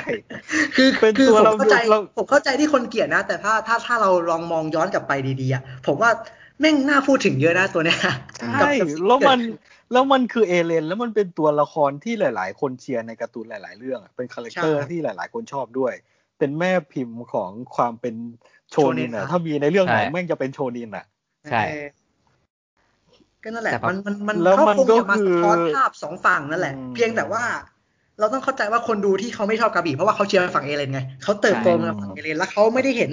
ไม่ได้เห็นทั้งหมดของกาบีด้วยละมั้งอืมอาจจะเห็นแหละแต่อาจจะไม่สนอะเพราะว่าฟันธงแล้วกาบีอะคนเลว เออคอนโทรก็ลแล้วคือไม่ใช่ฝั่งพระเอกไงมึงไม่ใช่ฝั่งพระเอกไง กูจะไปสนใจชีวิตมึงทำไมอะไรแบบเนี้ยเข้าใจปะอืมอาจจะตอนไม่ได้นี้ผมมมอองงว่า ผมมองว่าเขาเอากาบีเนี่ย มาตบหน้า มาตบหน้าคนดูเนี่ยว่าที่มึงเชียร์เอเลนมาตลอดเนี่ยกาบีนี่แหละเอเลนมึงเนี่ยใช่ใช่อันเนี้ยมันสะท้อนภาพเพราะว่าเพราะว่าถ้าสมมติถ้าสมมติเราเล่าใหม่ เราเล่าตั้งแต่แรกเลย เราเล่ากาบีเป็นเด็กมองดูไรเนอร์ออกไปสู้อะไรเงี้ยแล้วเราไปเจอเอเลนโอ้โหเอเลนมึงนี่มันเลวจริงๆเลย เข้าใจปะโอ้โหมึงโผล่มาถึงมึงก็ฆ่าเด็กผู้ใหญ่ผู้หญิงมึงฆ่าทุกคนเลยเอเลนมึงนี่มันเลวจริงๆเข้าใจปะถ้าสมมติเออเราเล่าถ้าสมมติ Attack on Titan เล่ากาบีเว้ยเล่ากาบีตั้งแต่แรกเกิดเลย จนมาถึงตอนเนี้ยอยู่ดีเอเลนโผล่มาแปลงร่างโผล่มาแดกไทเบอร์ โอ้โห last boss ว่ะ last boss เข้าใจปะใช่เข้าใจปะเออเอเลนนี่มัน last boss ว่ะโอ้โหไอ้เชี่ยนี่แม่งเลวสมกับเป็นตัวโกงจริงๆอะไรแบบเนี้ยเข้าใจปะ เราเราจะเห็นว่ากาบีเป็นพระเอก ถ้าสมมติเขาเล่าในมุมกาบีนะกาบีเป็นพระเอก คุณกาเลียดเป็นเพื่อนพระเอกโอ้โหกาเลียดตัวเองซัดได้เยี่ยนี่มันเก่งสมกับเป็น boss จริงๆว่ะอะไรแบบเนี้ยเข้าใจปะใช่เออ แต่ถ้าเรามามองบนมุมเอเลนอะเราก็จะเห็นว่าแบบ คือทุก ๆ ตัวละครอะไม่ว่าจะเป็นการ์ตูนหรืออะไรหรือคนจริงๆอะมันมี background อยู่แล้วเนาะมันมี background ให้แบบ ในสิ่งที่เราไม่รู้อะครับ เออแต่เพียงแค่ว่า Attack on Titan เล่าเรื่องเอเลนไง เราก็จะได้เห็น background เอเลนว่าแต่ก่อนเอเลนก็ก็ไม่ใช่แบบเนี้ยเขาก็ develop มาเขาก็เขาก็พัฒนามาเขาก็ถูกโลกโบยตีมาอืมเออแม่เขาโดนไททันฆ่านะ อะไรแบบเนี้ยฆ่ามาจากที่ส่วนหนึ่งที่ฆ่าเพราะว่าไอ้เบอร์โทสกับไลเนอร์ก็ทะลึ่งมาทำลายกำแพงอะไรแบบเนี้ยเอออืมมันก็สั่งสมมาเป็นเป็นวัฏจักรการผลิตซ้ำการแก้แค้นนะใช่เออที่ที่คนไม่ชอบกระบี่เราก็เข้าใจแหละเพราะว่าเราก็อย่างที่นุกบอกแหละว่า มันสะท้อนภาพนี้ให้เห็นชัดเจน แต่ว่าเราไม่ได้ฟังฝั่งกาบีมากนัก และอีกอย่างหนึ่งต้องต้องยอมรับว่าซีรีส์เหมือนปูมาว่า ก็คือเอลเดียเนี่ยพระเอกอีกที่เหลือตัวโกงอะไรแบบนี้เข้าใจปะใช่ใช่เราก็จะมองเขาปูมามันเราก็จะมองว่านี่นี่คือ นี่คือ character ตัวโกงที่เขาสร้างขึ้นมาอะไรแบบเนี้ย แต่ถ้าเรามองจริงๆอะไททันมันคือเหรียญสองด้านเว้ยคุณก็คุณก็ไตร่ตรองเอาเองเลยว่าคุณคุณจะไปทางไหนอะเพราะเพราะว่าเขา season ไปต้น season อะเขาก็พยายามเปิดให้เห็นแล้วว่าเออเนี่ยคือโลกข้างนอกมันเป็นแบบนี้แหละ คุณก็คุณก็เลือกเอาแล้วกัน คุณเติบโตมาแบบเนี้ยแต่พอคุณรู้ความจริงอะ คุณตาสว่างอะ คุณคุณทำยังไงอะเออคุณตาสว่างแล้วคุณทำยังไงอะทีเนี้ยเออผมว่าเขาตั้งใจมากเลยนะ แล้วผม ผมเห็นด้วยนะกับการที่คุณจะเออมีมุมมองหรือว่าจะเลือกเชียฝ่ายใดฝ่ายหนึ่งแต่ผมไม่อยากให้ ผมไม่อยากให้ละเลยว่าเป้าหมายจริงๆที่เขาอยากจะพูดก็คือมันมันไม่ใช่การที่จะมาเลือกฝ่ายใดฝ่ายหนึ่งอะ ในแมสเซจของซีซั่นเนี้ย อ่าใช่อืมผมว่า ผมว่าชัดเจนก็คือการตระหนักรู้นะ การที่เขาอืมการที่ทำให้คนตาสว่างอะก็คือถ้าเราดูหนึ่งสองสามอะเราไม่เคยเห็นฝั่งนี้เลยใช่ไหมล่ะ ว่าใช่ว่าเขาครับเป็นยังไง เออ เราเห็นแต่ฝั่งนั้นพอเราเห็นฝั่งเนี้ยเออเราเราก็ต้องเราก็ต้องไต่ตองใหม่แล้วหรือเปล่าว่า ว่าสุดท้ายแล้วว่าถ้าจากเนี้ยมันมันเริ่มยังไง มันมันเกิดขึ้นได้ยังไง แล้วทำไมมันถึงเป็นแบบนี้ได้อืมอะไรแบบเนี้ย เราก็จะ เราเราเราว่าผมว่าเราเข้าใจมากขึ้นนะอืมอืมอืมตอนผมดูครั้งแรก ผมก็ไม่ได้รู้สึก ไม่ได้ดูสิอ่านอ่านก่อนอะผมไม่ได้รู้สึกว่าผมเกลียดกาบีขนาดนั้น แต่ว่า แต่ว่าเจ็บปวดอะเอาง่ายๆคือมันมันเป็นเต็มมันเป็นมันเจ็บปวดอะเจ็บปวดใจดังไฟสมซวงเลยเอาจริงๆตอนอ่านอะแบบแบบโหแม่งแม่งดราม่าจริงว่ะอะไรอย่างเงี้ยแบบแบบสมคำต้องลือแบบที่อาจารย์แม่งอาจารย์แม่งเคยพูดเอาไว้ว่าแบบว่า ถ้าการ์ตูนเรื่องนี้จบมันจะไปเปิดออนเซนอะออนเซนที่ทำมาจากหยาดเหงื่อและน้ำตาของคนอ่าน อะไรแบบเนี้ยเอออาจารย์แม่งร้ายสัสมากลับมาที่ในเรื่องต่อๆเออแล้วผมอย่างที่ชอบกแหละเผมอะผมนุ๊กชต่ออบเลยนุ๊กต่อพาเลยร์ทพาร์ทท้ายของอีพีนี้มาก ผมรู้สึกว่าเป็นซีซั่นเนี้ย ผมเพิ่งจะได้มารู้สึกว้าวจริง ๆ อะ ก็คือตรงเนี้ย ว่านี่คือพาร์ทที่ผมรู้สึกว่ามันมันหายไปในช่วงที่ผ่านมาของ เจ็ด EP ที่ผ่านมาอืมว่าไอ้ความความบิวหนักๆบิวความสูญเสียหนักๆ แล้วที่ได้เฮ้ยจริง ๆ กับการพลิกพลิกหักมุมอะผมว่าตรงเนี้ยเป็นตัวที่ผมรู้สึกว่ามันขาดหายไปมากในช่วงเจ็ด EP แรก แล้วผมรู้สึกประทับใจท้าย EP ตรงนี้มาก อาจจะเพราะว่าเราคุ้นเคยกับพวกเขามากไง หมายถึงพวกพวกพวกเนี้ย แล้วพวกเนี้ยเพิ่งโผล่มา มีอืมมีใช่ไหมผมมองว่าควการ ผมมองว่าการพลิกอ่า dynamic เรียกว่าการเล่น dynamic ในอีกรูปแบบหนึ่งอะจากที่เขาการบิวอัพว่าเล่างั้นเรื่อยๆมาเออบิวอัพส่วนเนี้ย ผมว่าดี แล้วก็มีส่วนที่ผมรู้สึกว่ามี impact แรงกับผมก็คือ การเห็นซีคบนเรือเหาะเป็นเป็นการรู้สึกว่า เฮ้ย หักมุมจริงสำหรับผมอะเออเออมันมันหักมุมจริงใช่สำหรับผมตอนผมแล้วก็อ่นครั้งรฉากว้วมที่ผ่านๆมารู้สึกว่าการบิ้วการตายไม่ว่าจะยุงหลาย ๆ ตัวที่โดนไททันตบอะยุ่งรู้สึกว่ามันมันอืมหลังตอนไลเนอร์ด้วยไลเนอร์โดนพ่อทิ้งพ่อไล่หนีอะอ่าว่าผมรู้สึกว่ามีหลายส่วนที่มันมันบิวได้หนักกว่านี้ บิวได้เข้มกว่านี้มันเขาไม่เล่นเลย แล้วรู้สึกว่าเออมาเล่นตรงสาชาเนี่ย น้ำหนักที่มันหายไปอะเขามาบิวตรงสาชาได้ดี ที่มันหายไปตั้งแต่เจ็ดอีพีที่ผ่านมา ว่าไม่ค่อยบิวหนักๆบิว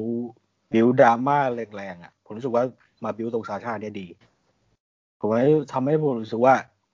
เออ สิ่งที่ผมรู้สึกว่ามันหายไปมันกลับมาแล้วในแยกไทยของไททันคือผมจะรู้สึกต่างจากนุกนะ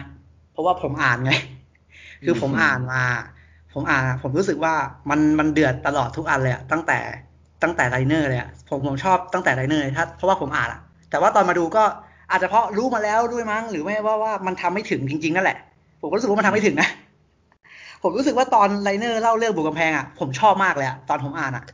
มันมันสุดยอดมากๆเลยในในความรู้สึกของผมอะตอนไลเนอร์เล่าเรื่องเล่าเรื่องกำแพงตอนตอนเด็กมาบุกอะอะไรเงี้ยว่าแบบแบกรับอะไรมาบ้างแอนนี่เสี่ยงบ้างเบอร์โทสเสี่ยงบ้าง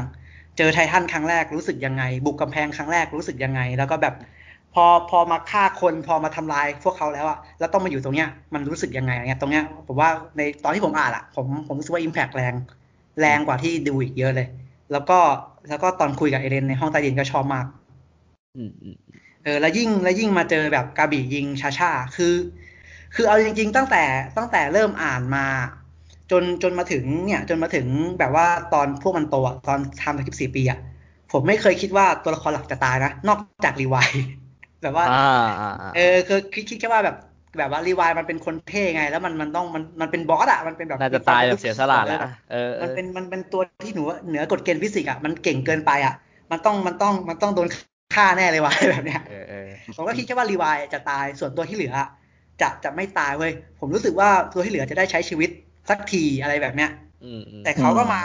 มาฆ่าซาซ่าแบบยิงยิงซาซ่าแบบ แบบโอ้โห คือซาซ่าเป็นตัวละครที่ ผมรู้สึกว่ามันไม่เป็นตัวละครที่มันไม่มีพิษมีภัยอะแบบว่า แบบว่าคนดูคุณอาจจะไม่รักซาซ่าก็ได้เว้ยแต่คุณไม่มีทางเกลียดซาซ่าใช่เออแบบเป็นตัวละครที่แบบโผล่มาแรกๆอาจจะงงๆหน่อยว่าตัวนี้มันอะไรวะ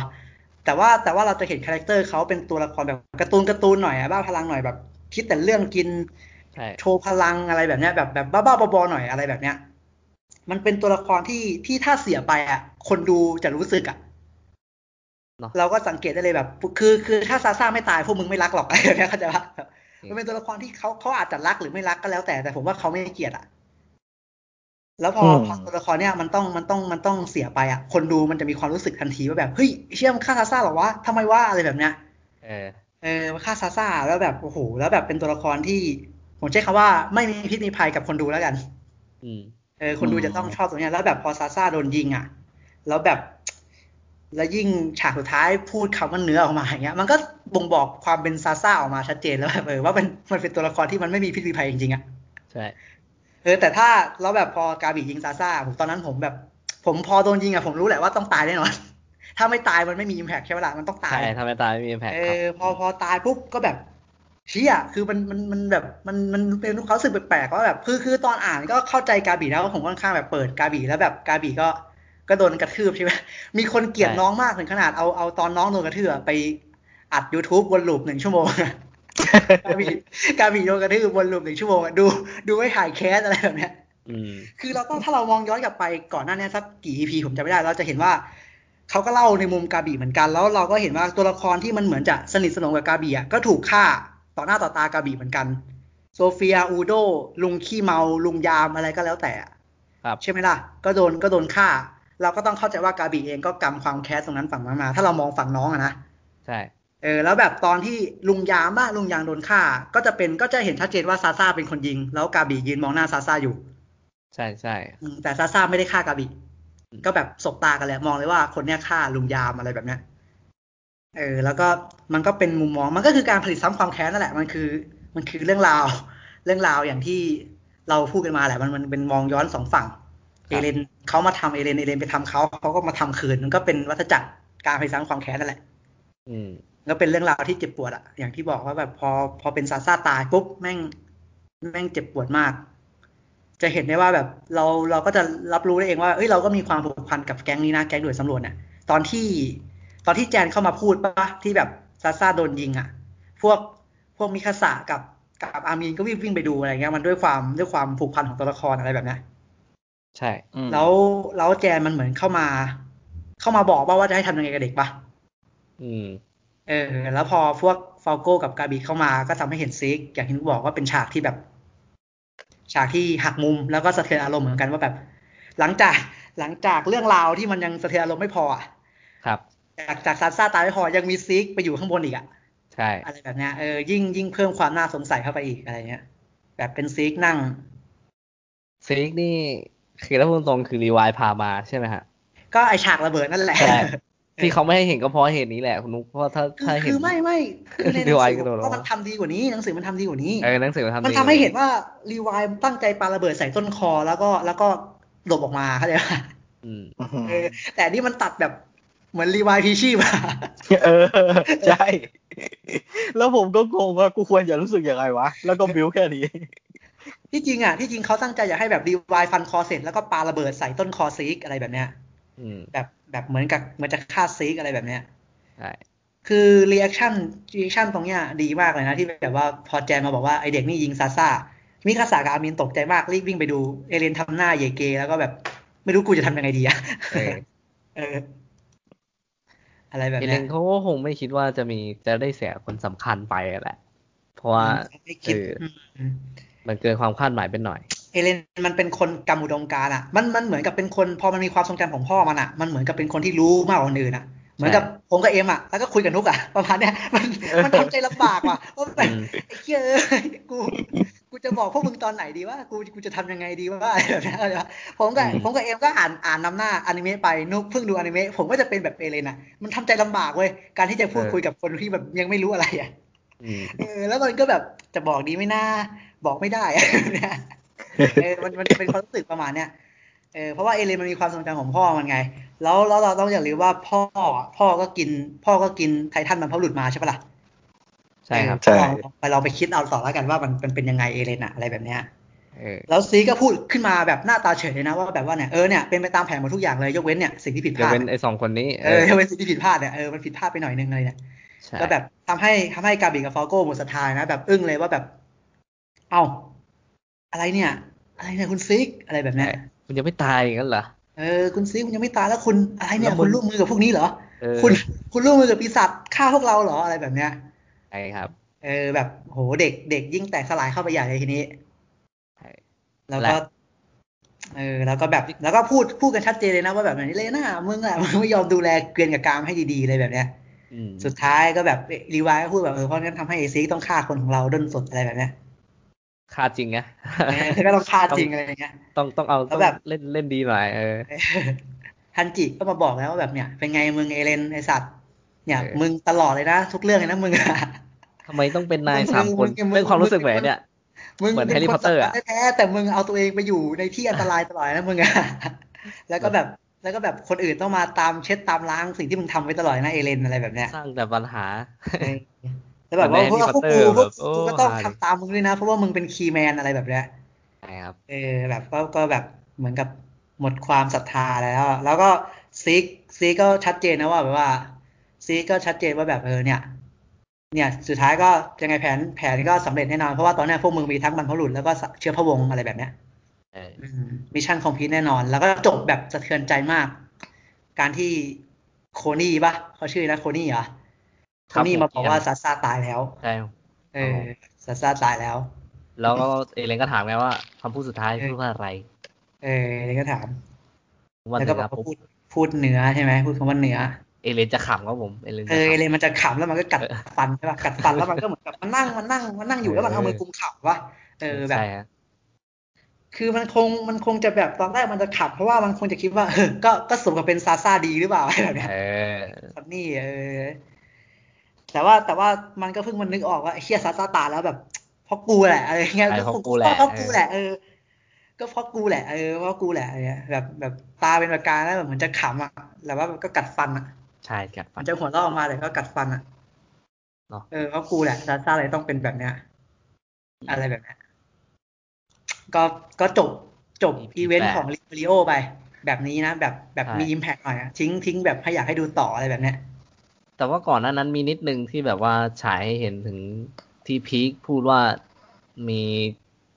มีสายมีสายคนอ๋อใช่ใช่มีหน้าใช่ไหมใช่ใช่คนที่คนที่หลอกหลอกกันเลียสกับพีคไปลงหลุมนั่นแหละ ใช่ครับว่าว่าว่าคนนั้นน่ะที่จริงแล้วคนนั้นมันเป็นมือขวาของซิกใช่ไหมเอ้ยใช่เคยส่งไปเกาะพาราดีนแล้วเออเคยส่งเคยส่งเคยเคยส่งไปเกาะพาราดีใช่ไหมจำหน้ามันได้เมื่อสามปีก่อนใช่ป่ะเมื่อสามปีก่อนคือคือคือเหมือนเป็นเฉลยศึกป่ะใช่เคยส่งไปเกาะพาราดีเอออะไรแบบเนี้ยนั่นแหละ ก็แบบมีนิดนึงหยอดหยอดให้คนดูเห็นครับผมฝั่งมาเล่ก็เข้าใจสถานการณ์มากขึ้นแล้วแหละว่าว่าเพราะอะไรใช่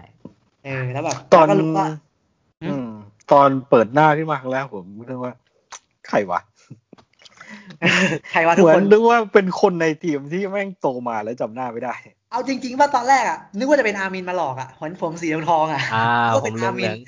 เพราะว่าอามินมันไม่มันไม่ได้โผล่มาในตอนแรกไงใช่ครับก็นึกว่าตัวนั้นจะเป็นอามิน แต่ว่ามันก็ดูสูงไปอะดูสูงมากๆอะไรแบบเนี้ยใช่แล้วอามินก็ไปโชว์หล่อที่ท่าเรือก็เลยแบบเอ้าไม่ใช่อามินแล้วมันคือใครอะไรแบบเนี้ย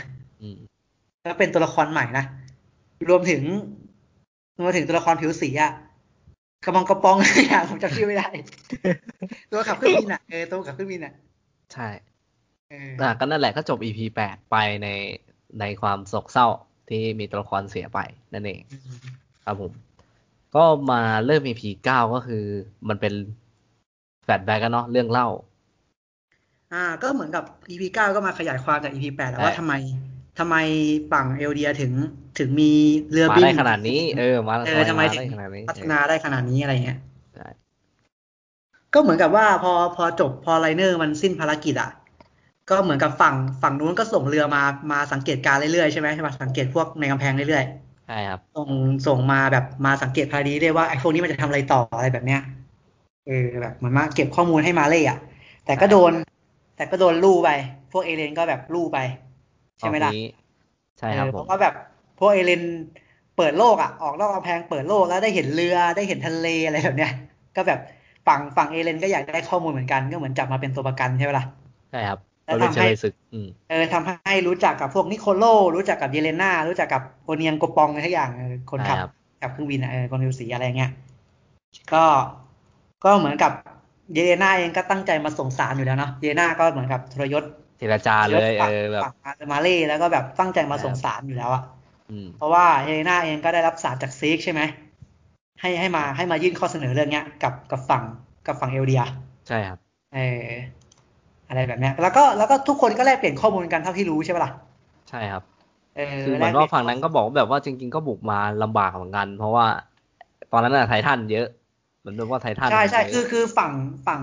ฝั่งเกาะก็สงสัยไงว่าแบบใช่เออเนี่ยทำไมไม่เห็นบุกมาเลย พอรู้ว่าเรามีอยู่แค่เนี้ยที่จริงบุกมาเลยก็จบเปล่าอะไรเงี้ยแบบใช่ตั้งแต่แรกอะไรเงี้ยเออแต่ก่อน แต่ก่อนฝั่งมาเล่ก็ทะลึ่งไงปล่อยปล่อยไททันมาใส่กำแพงอะเออปล่อยไททันใส่กำแพงเองอะ แล้วบุกไม่ได้ใช่ไหม แล้วเขาก็ใช่ครับต้องสู้กับศึกกับทั้งโลกด้วยใช่ป่ะเขามีศัตรูเยอะอะมาเล่อะใช่อืมเพราะเขาถือครองพลังไททันเยอะเขาก็แบบทะลึ่งไปทำสงครามเยอะ แล้วก็ก็คือสู้หลายศึกอะไรเงี้ยที่ส่งไททันไปเพราะไม่อยากมี เพราะไม่อยากให้ให้กำแพงเหิมเกิมแหละก็ส่งส่งไททันมามาขวางกำแพงไว้ก่อน ไม่ให้กำแพงมาสู้อะไรแบบเนี้ยใช่เพราะเชื่อว่ากำแพงจะจะมาสู้กับเขาอะไรแบบเนี้ยครับผม แต่พอมีสงครามกับคนทั้งโลกก็ก็ทางเดียวที่เขาจะชนะสงครามคนทั้งโลกได้ก็คือต้องมีบรรพบุรุษเนาะใช่ฮะอย่างเงี้ยก็เลยก็เลยแบบเริ่มแผนการนี้ขึ้นมา ก็เหมือนกับแลกเปลี่ยนกันนะทำให้ทำให้เปิดโลก เปิดโลกฝั่งในกำแพงมากขึ้นว่าแบบ เออมีมียุทธมีเขาเรียกว่าพวกมีมีอาวุธมียุทธปโภครใช่แบบมีเรือยุทโธปกรณ์บินมีเรือลบอะไรอย่างเงี้ยมีปืนมีอะไรมีรถไฟอะไรอย่างเงี้ยใช่ฮะก็ทำให้เปิดโลกมากขึ้น เพราะว่าแบบคนในเกาะก็คือแบบ อาหารทะเลยังไม่เคยกินอะไรยังไม่เคยทะเลเออยุคกลางอะยุคกลางเออผมว่าคนนุกนี่ขาดใจตายเนี่ยไม่รู้จักอาหารทะเลเนี่ยโอ้โหไม่รู้จักกุ้งเผานี่คือขาดใจตายเนี่ยก็คือเหมือนกับก็แลกเปลี่ยนข้อมูลกันแหละ แล้วก็ถามว่าทำไมทำไมทำไมเยเลนาถึงเข้าร่วมกับฝั่งนี้ใช่ไหมเพราะว่ามีสารจากซิกมาใช่ปะครับ เพราะว่าซิกใช่ยื่นข้อเสนอซิกเยเกอร์ยื่นข้อเสนอว่า ว่าเนี่ยแหละภารกิจที่ทำกันเนี่ยก็คือภารกิจของซิกก็แหละก็คือ รวมพลังแบบว่าเหมือนกับว่ารู้แล้วแหละว่าเอเลนอะ มีไททันบรรพบุรุษ แต่ว่าเอเลนอะไม่มีทางใช้บรรพบุรุษได้หรอกถ้า ถ้าไม่มีเชื้อพระวงศ์อยู่ด้วยอะไรแบบเนี้ยอืมอืมเออ ก็แบบว่าแลกกันไหมล่ะอะไรเงี้ยแลกกูเนี่ยเชื้อพระวงศ์อะไรแบบเนี้ยก็ก็คงซีก็คงรู้แหละว่า พอเอเลน พอเอเลนเป็นแบบเนี้ยก็คงรู้แหละว่าเอเลนมีความทรงจำของพ่ออยู่ใช่ก็คงเอาไปพูดได้ว่าแบบเออเนี่ยว่าสิ่งที่ตัวเองพูดมาเป็นความจริง เพราะว่า เพราะว่าไดอาน่าเมียแม่ของซีกอะเป็นเชื้อพระวงศ์จริง ๆ แล้วซีกก็เป็นเชื้อพระวงศ์อะไรแบบเนี้ยอืมและเอเลนก็รู้เรื่องนี้อะไรแบบเนี้ยใช่เอเลนก็เอเลนก็บอกแหละว่าที่จริงก็รู้แหละ แต่ว่าแบบไม่อยากไม่ให้กล้าบอกฮิสโตเรียเออเออเดี๋ยวฮิสโตเรียเป็นอะไรไปอะไรแบบเนี้ยผมรู้สึกอยู่นะนิดหนึ่งว่า มันดูแถแถนิดหนึ่งนะเกี่ยวกับการพูดว่าที่ไม่บอกเพราะกลัว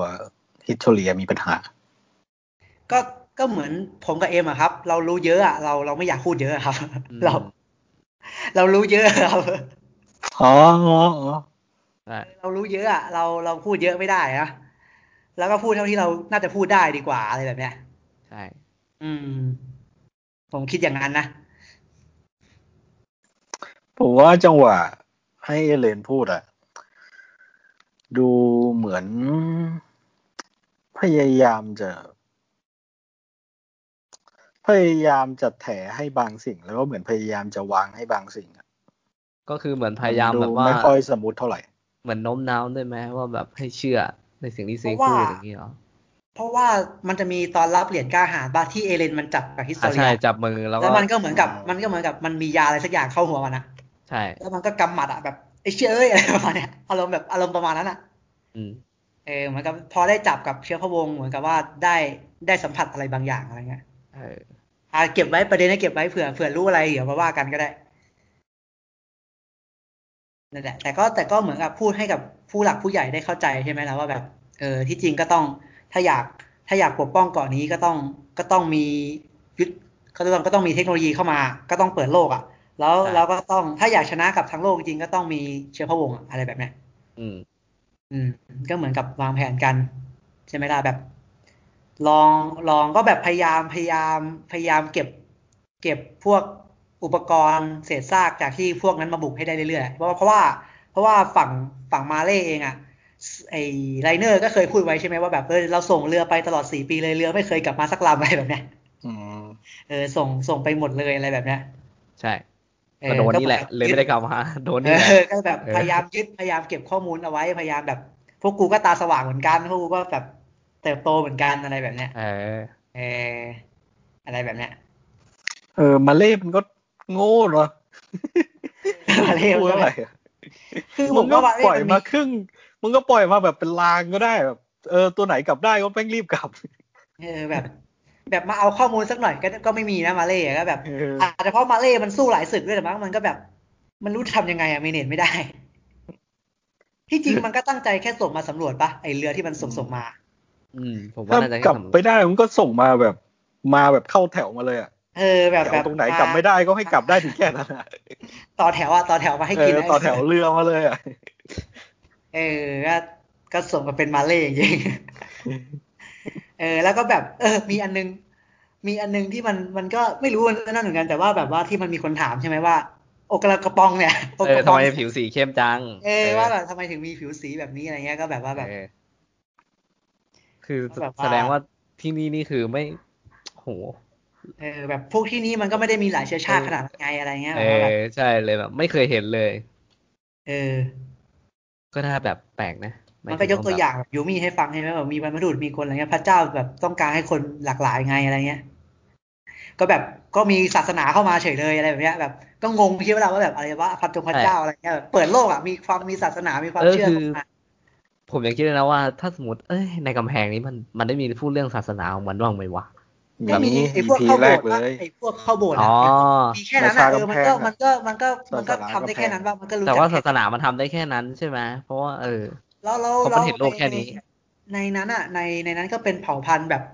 เชื้อชาติใกล้ๆกันอะ มันก็มีผสมแหละแต่ว่ามันไม่เยอะไงแบบแบบที่มันเออพูดถึงว่าเออแบบตะวันตกว่าแบบแบบมิคาสะอะไรเงี้ยที่แบบมีน้อยแล้วอะที่แบบใช่หลุดเข้ามาก็มีน้อยแบบอามินอะไรเงี้ยเออมันก็มีไม่เยอะอื มมันก็ก็ก็ต้องเปิดโลกแหละมั้งเพราะว่ามันก็รู้จักแค่แค่ศาสนาไอ้นั้นของมันอย่างเดียวอะเออก็เหมือนกับพอเปิดโลกให้รู้แหละว่าเออโลกมันกว้างใหญ่ไพศาลเหลือเกินอะไรเงี้ยแล้วก็ฉายไปให้เห็นแบบนิโคโลใช่ไหมไอเชลศึกตอนแรกๆ ที่โดนจับมา ตอนนี้แม่งกลายเป็นพ่อครัวไปแล้วอะไรแบบเนี้ยเออแล้วก็แบบเปิดโลกว่าแบบเออคนขนาดพวกนี้ยังไม่เคยกิน ไม่เคยกินอันนั่นเลย ไม่เคยกินอาหารทะเล เออ ไม่เคยเห็นทะเลไม่เคยเห็นอะไรเงี้ย ซันจิเลยอะอืมเออสันจิเออสันกลายจิเป็นซันจิเลย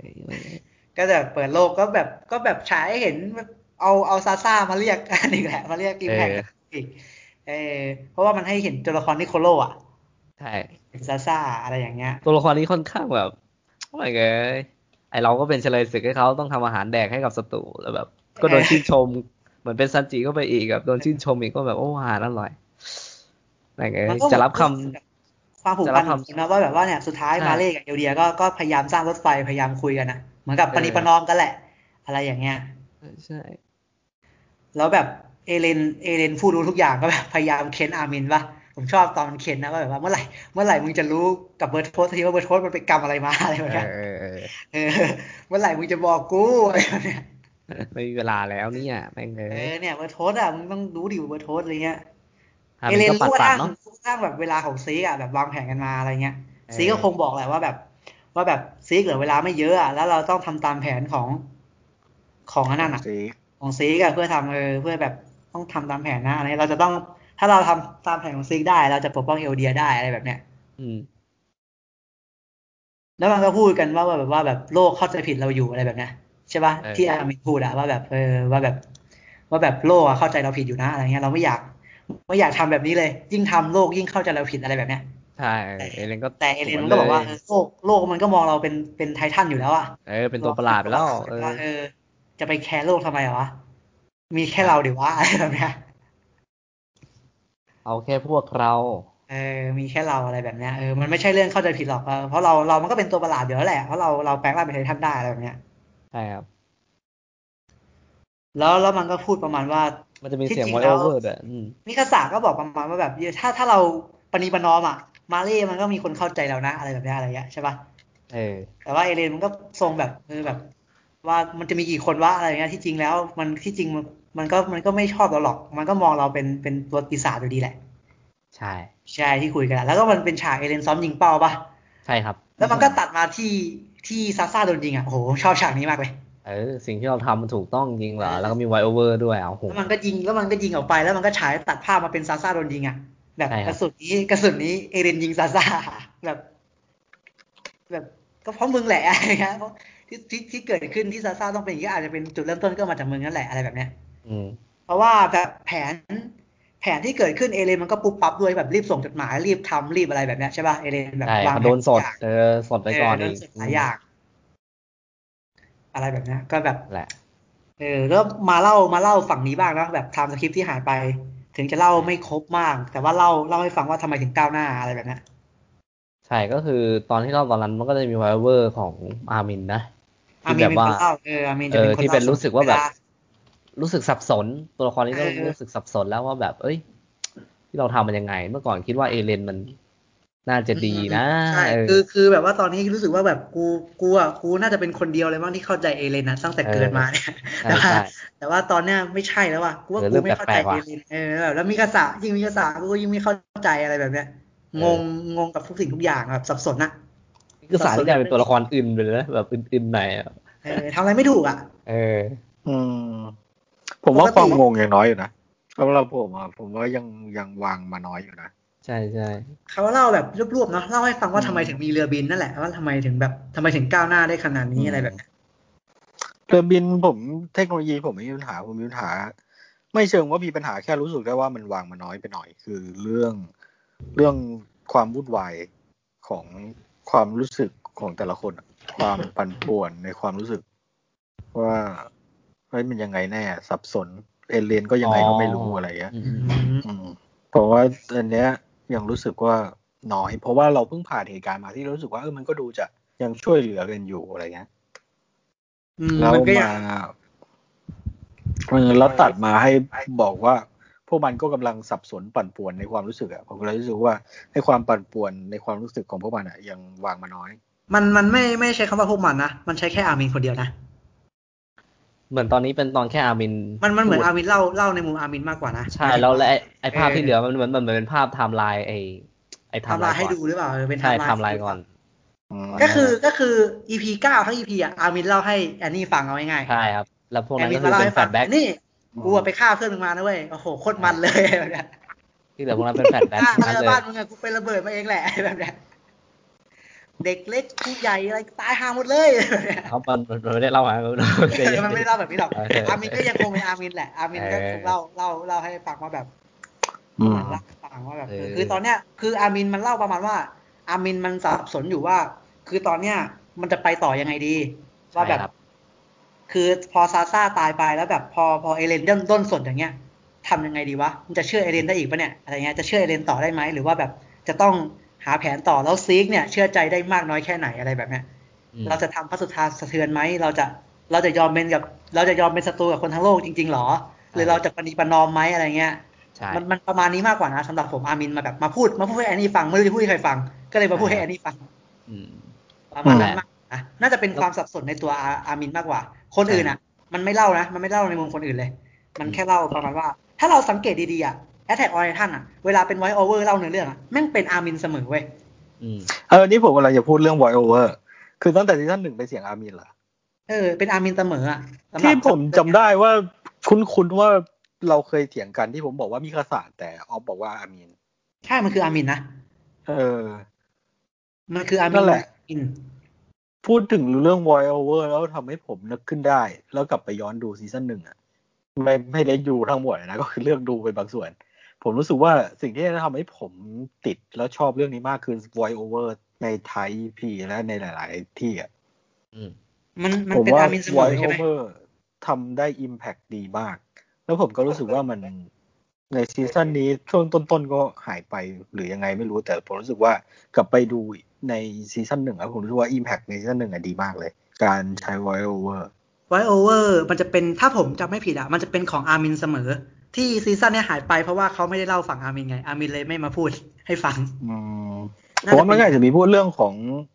เรื่องของไลเนอร์กับฟอลโกอยู่มั้ง แต่เราอาจจะไม่ได้รู้สึกสะดุดเนื้อจะไม่ได้รู้สึกพิเศษ อาจจะมีฟอลโก้นะ ถ้าจำไม่ผิดน่าจะมีฟอลโก้ด้วยมั้งถ้าถ้าเป็นฝั่งนู้นอาจจะเป็นฟอลโก้พูดก็ได้ ถ้าเป็นฝั่งนู้นนะแต่ถ้าเป็นฝั่งนี้จะเป็นอาร์มินพูดอะไรเงี้ยแต่ว่าผมจำได้ว่า EP แรกอะพูดดีมากเลยเพราะว่าใช่ EP แรกอะดีสุดๆเลเออมันมันจบมันจบที่มันกินแม่ยาเอเลนใช่ป่ะแล้วเลือดพุ่งอะใช่ แล้วมันก็พูดประมาณว่า นี่แหละมั้งวันแรกที่ที่อะไรนะที่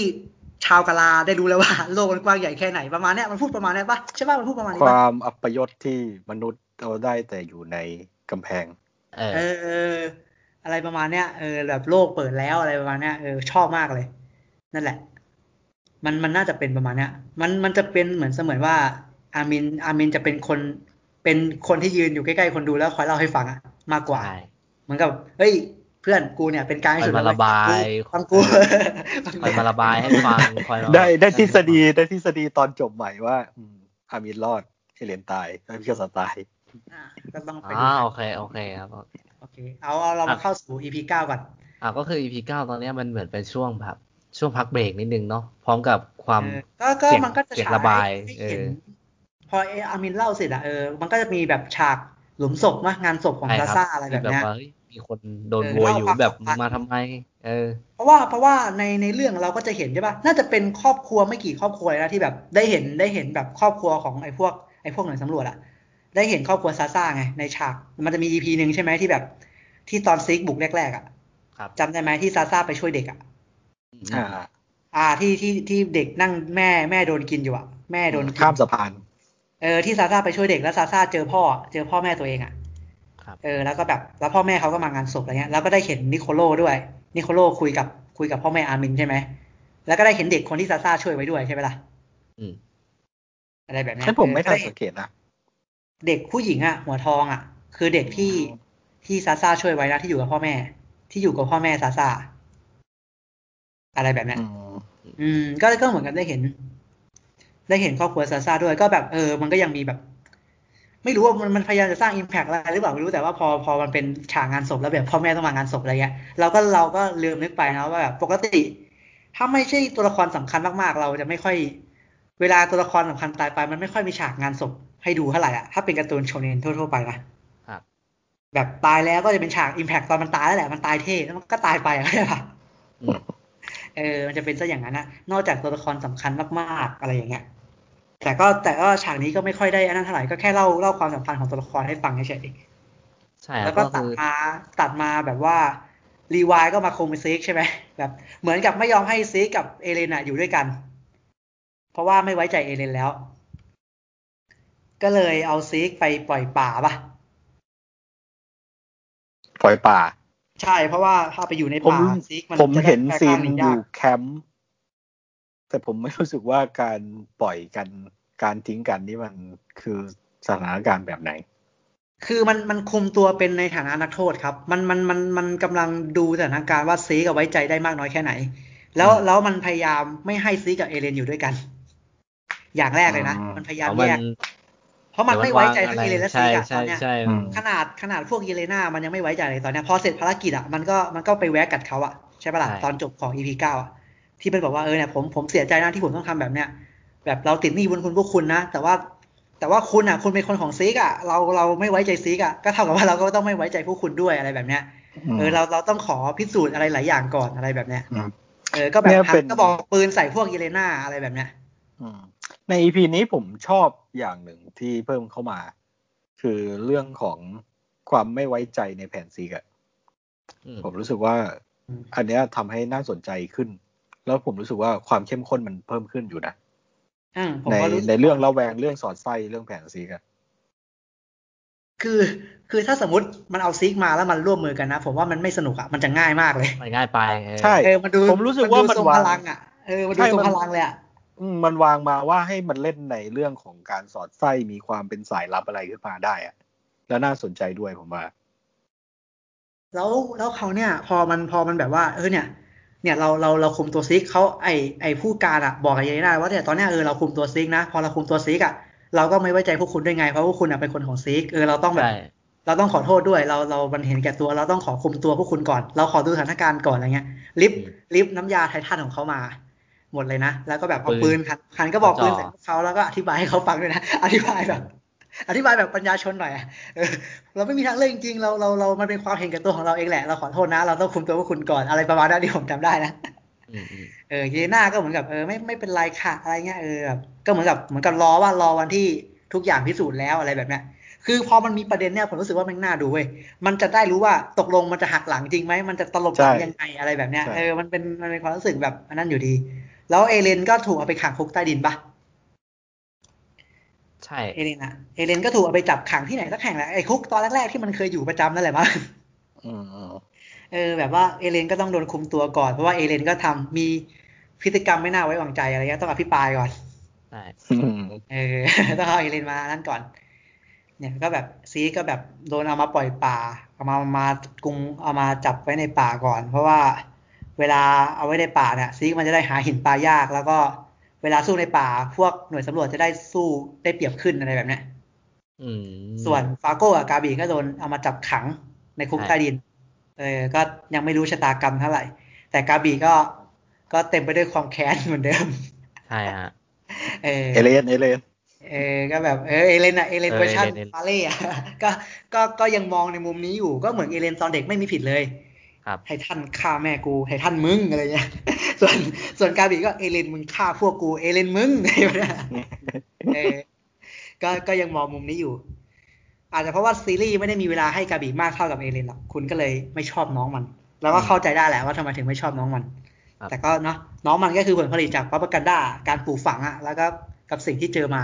มันก็ชัดเจนเนาะมันก็มันก็ไม่แตกต่างจากเอเลนมากเพียงแต่เอเลนก็ เอเลนมันถูกปลูกฝังมาแบบนี้ก็จริงแต่เอเลนมันมีความสู้ไงสู้ในสิ่งที่มันถูกปลูกฝังมา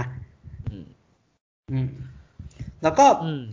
แล้วก็มันจบที่ dialogue สุดท้ายที่ที่ทำให้เรารู้ว่าทั้งหมดทั้ง EP เนี่ยอ่าเขาชื่ออะไรนะอามินอามินอะเออออามินเล่าเล่าให้แอนนี่ฟังอะไรเงี้ยครับ พูดพูดพูดประมาณว่าเนี่ยแบบไม่รู้ว่าต่อจากเนี้ยเอลินมันจะทำอะไรต่อ ไม่รู้ว่าเอลินมันจะทำกับใคร จะทำคนเดียวหรือเปล่าอะไรเงี้ยแล้วแบบ แล้วแล้วพูดประมาณว่า ผมอะผมคนช่วยมันดีไหมเอเลนเนี่ยอะไรแบบเนี้ยอืมอืมอืมเออ แล้วแบบแบบว่า แล้วมันจะไปจบตรงไหนวะเนี่ยศึกเนี่ยอะไรแบบเนี้ยมันมันจะจบยังไงอะไรเงี้ยใช่เออ แล้วแบบเหมือนกับแล้วแบบ เหมือนกับว่าอามินเองก็แบบถอยหลังไม่ได้แล้ว เพราะว่าอามินก็เพึ่งฆ่าทั้งใช่เพิ่งทั้งฆ่าทหารคนไปฆ่าคนอะเออเพิ่งฆ่าคนไปมากมายอะเออ แล้วแบบ คือคือเขาพากทุกอย่างไปจากเราแล้วเราก็ไปพากทุกอย่างไปจากเขาอะอะไรเงี้ยครับเออ แต่ว่า แต่ว่าถ้าถ้าเราไม่ถ้าผมไม่ทำอะเออพวกเราก็จะโดนอะไรแบบเนี้ยอืมแล้วก็พูดประมาณว่า คือเรื่องเนี้ยมันจบด้วยสันติไม่ได้แล้วอะเออ แล้วแล้วมันมันเป็นสิ่งที่ผมต้องทำอะ ผมทำเหมือนกับที่คุณทำเลยนะแอนนี่อะไรแบบเนี้ยใช่ครับใช่ป่ะเออก็พูดเหมือนกับเอเลนคุยกับไลเนอร์นั่นแหละว่าแบบเออว่าว่าสิ่งว่าว่าเหมือนเหมือนอาร์มินอาจจะอาจจะมาอธิบายให้แอนนี่ฟังว่าที่กูฆ่าเพื่อนเนี่ยแอนนี่ทำเหมือนที่มึงทำกับกูนั่นแหละแบบเนี้ยอืมแบบว่าแบบ ถ้าถ้าเราไม่สู้เราก็จะไม่รอดอะไรประมาณนี้ว่าแบบมันคือเรื่องเนี้ยมันจบด้วยสันติไม่ได้แล้วอะไรแบบเนี้ยอันนี้คือคือเรื่องราวในมุมอาร์มินนะอาร์มินมาพูดสถานการณ์ให้ฟังว่าแบบ ถ้าถ้าไม่สู้ก็ไม่รอด ถ้าแพ้ก็ตายอะไรอย่างเงี้ยใช่ป่ะแล้วมันก็พอมันพูดเนี่ยมันตัดภาพเป็นเป็นทั้งสามคนตัวละครหลักสามคนอะแล้วทั้งสามคนมันถูกเหมือนกับเอเลนมันก็ปลูกฝังมิกาสะมาแบบนี้ป่ะถ้าไม่สู้ก็ไม่รอดอะ ถ้าแพ้ก็ตายเออถ้าชนะก็รอดแล้วแล้วเออ แล้วมันก็มันคือสิ่งที่เอเลนสอนทุกคนนั่นแหละ ใช่ป่ะล่ะสอนทั้งใช่ครับอาร์มินแล้วก็มิกาสะว่าต้องสู้ถึงจะรอด ใช่ เออ แล้วตอนนี้ตอนนี้ก็เหมือนกับ เหมือนกับอาร์มินกำลังสับสนอยู่ว่าจะไปเส้นทางไหนดี แต่ว่าอาร์มินอะ ก็ก็เหมือนรู้แล้วแหละว่าเราไม่สามารถจบด้วยสันติได้ เพราะว่าเราไปทำเขาแล้วอะอืมเออเราเราเราเราผลิตซ้ำการแก้แค้นแล้วอะแล้วเขาทำเราเราก็ไปทำเขาอะไรเงี้ย ใช่ในในไม่ว่าอะไรจะเกิดขึ้นตอนเนี้ยก็คงก็คงต้องมีแต่การฆ่าฟันเท่านั้นแหละ ในในศึกครั้งเนี้ยอะไรแบบเนี้ยแต่อามินยังคงสับสนอยู่ว่าจะทำยังไงต่อเออคือฆ่าฟันนั่นแหละฆ่าฟันยังไงต่อ กับซิกไหมร่วมมือกับซิกไหมหรือว่าเอเลนมีแผนไหมเอเลนจะทำอะไรต่อเอเลนจะหักหลังพวกเขาไหมเอเลนจะไปอยู่กับซิกไหมอะไรแบบเนี้ยเพราะว่าต้องยอมรับว่าแกนกลางภารกิจอะเพราะว่ามันมีสองคนก็คือซิกที่เป็นเชื้อพระวงศ์กับเอเลนที่มีบรรพบุรุษใช่ปะล่ะครับก็ต้องดูว่าเกมเนี้จะไปจบยังไง อะไรแบบเนี้ยใช่แล้วเราก็ได้เห็นแอนนี่เล o อนฮาร์ดแล้วครับผม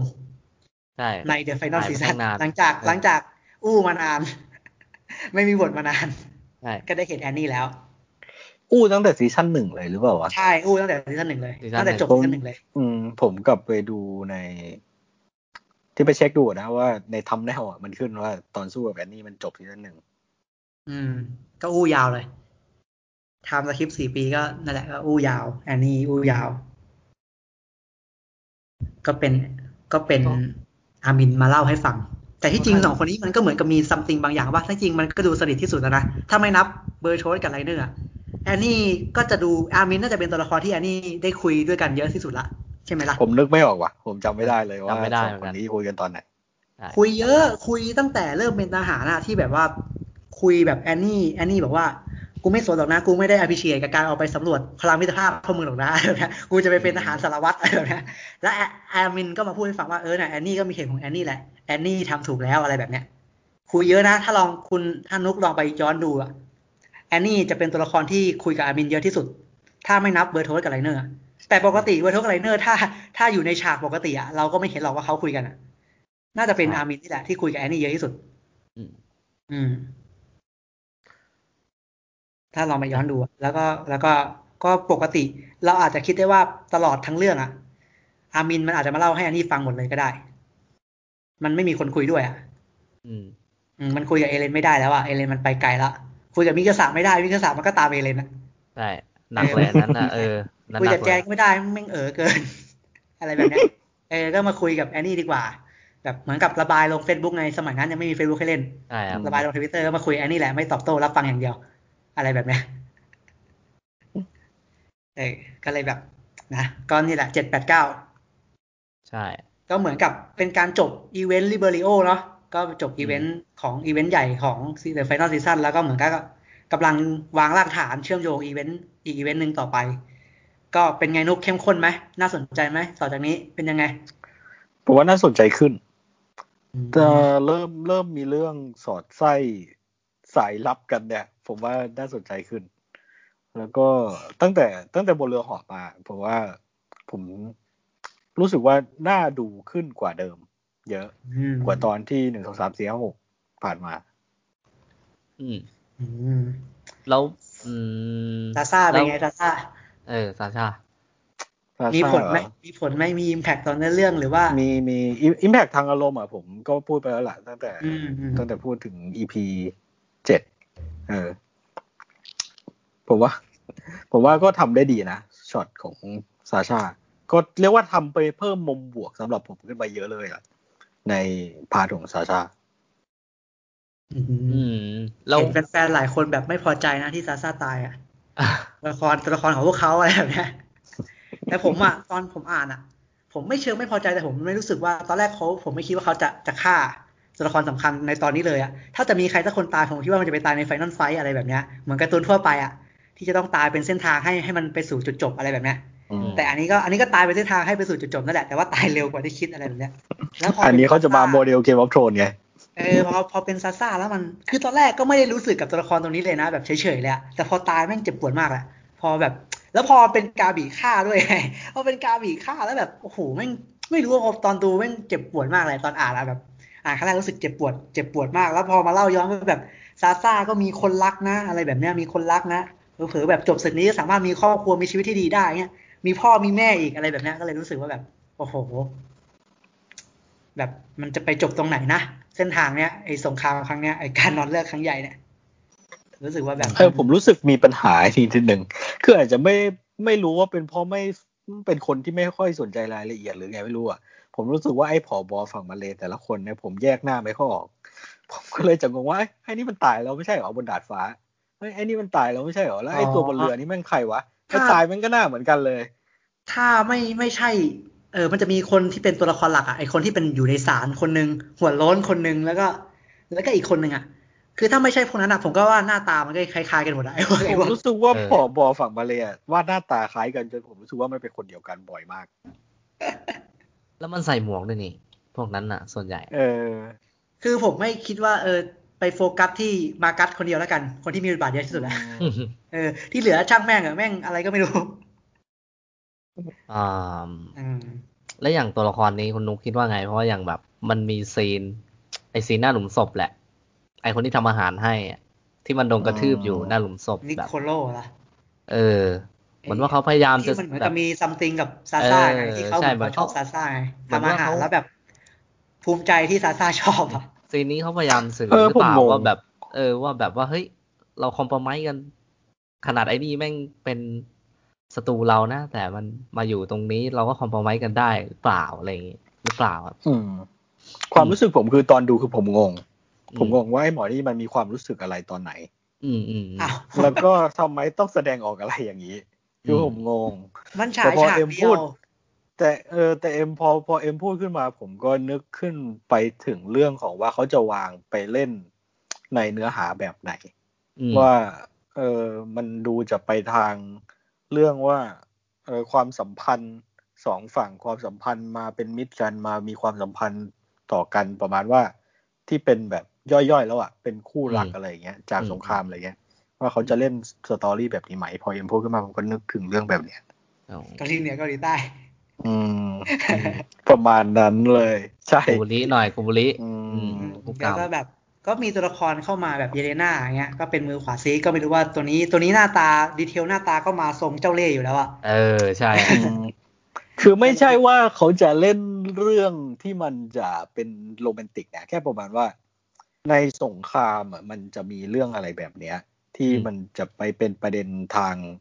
ที่มันจะสะท้อนกระตุ้นความรู้สึกอะว่า เนี่ยเป็นมุมว่าทำไมเราสู้กันไปทำไมในเมื่อมันจะมีสิ่งนี้อะไรอย่างเงี้ยเออ ไม่ไม่ใช่ว่าจะเป็นเรื่องทางโรแมนติกนะ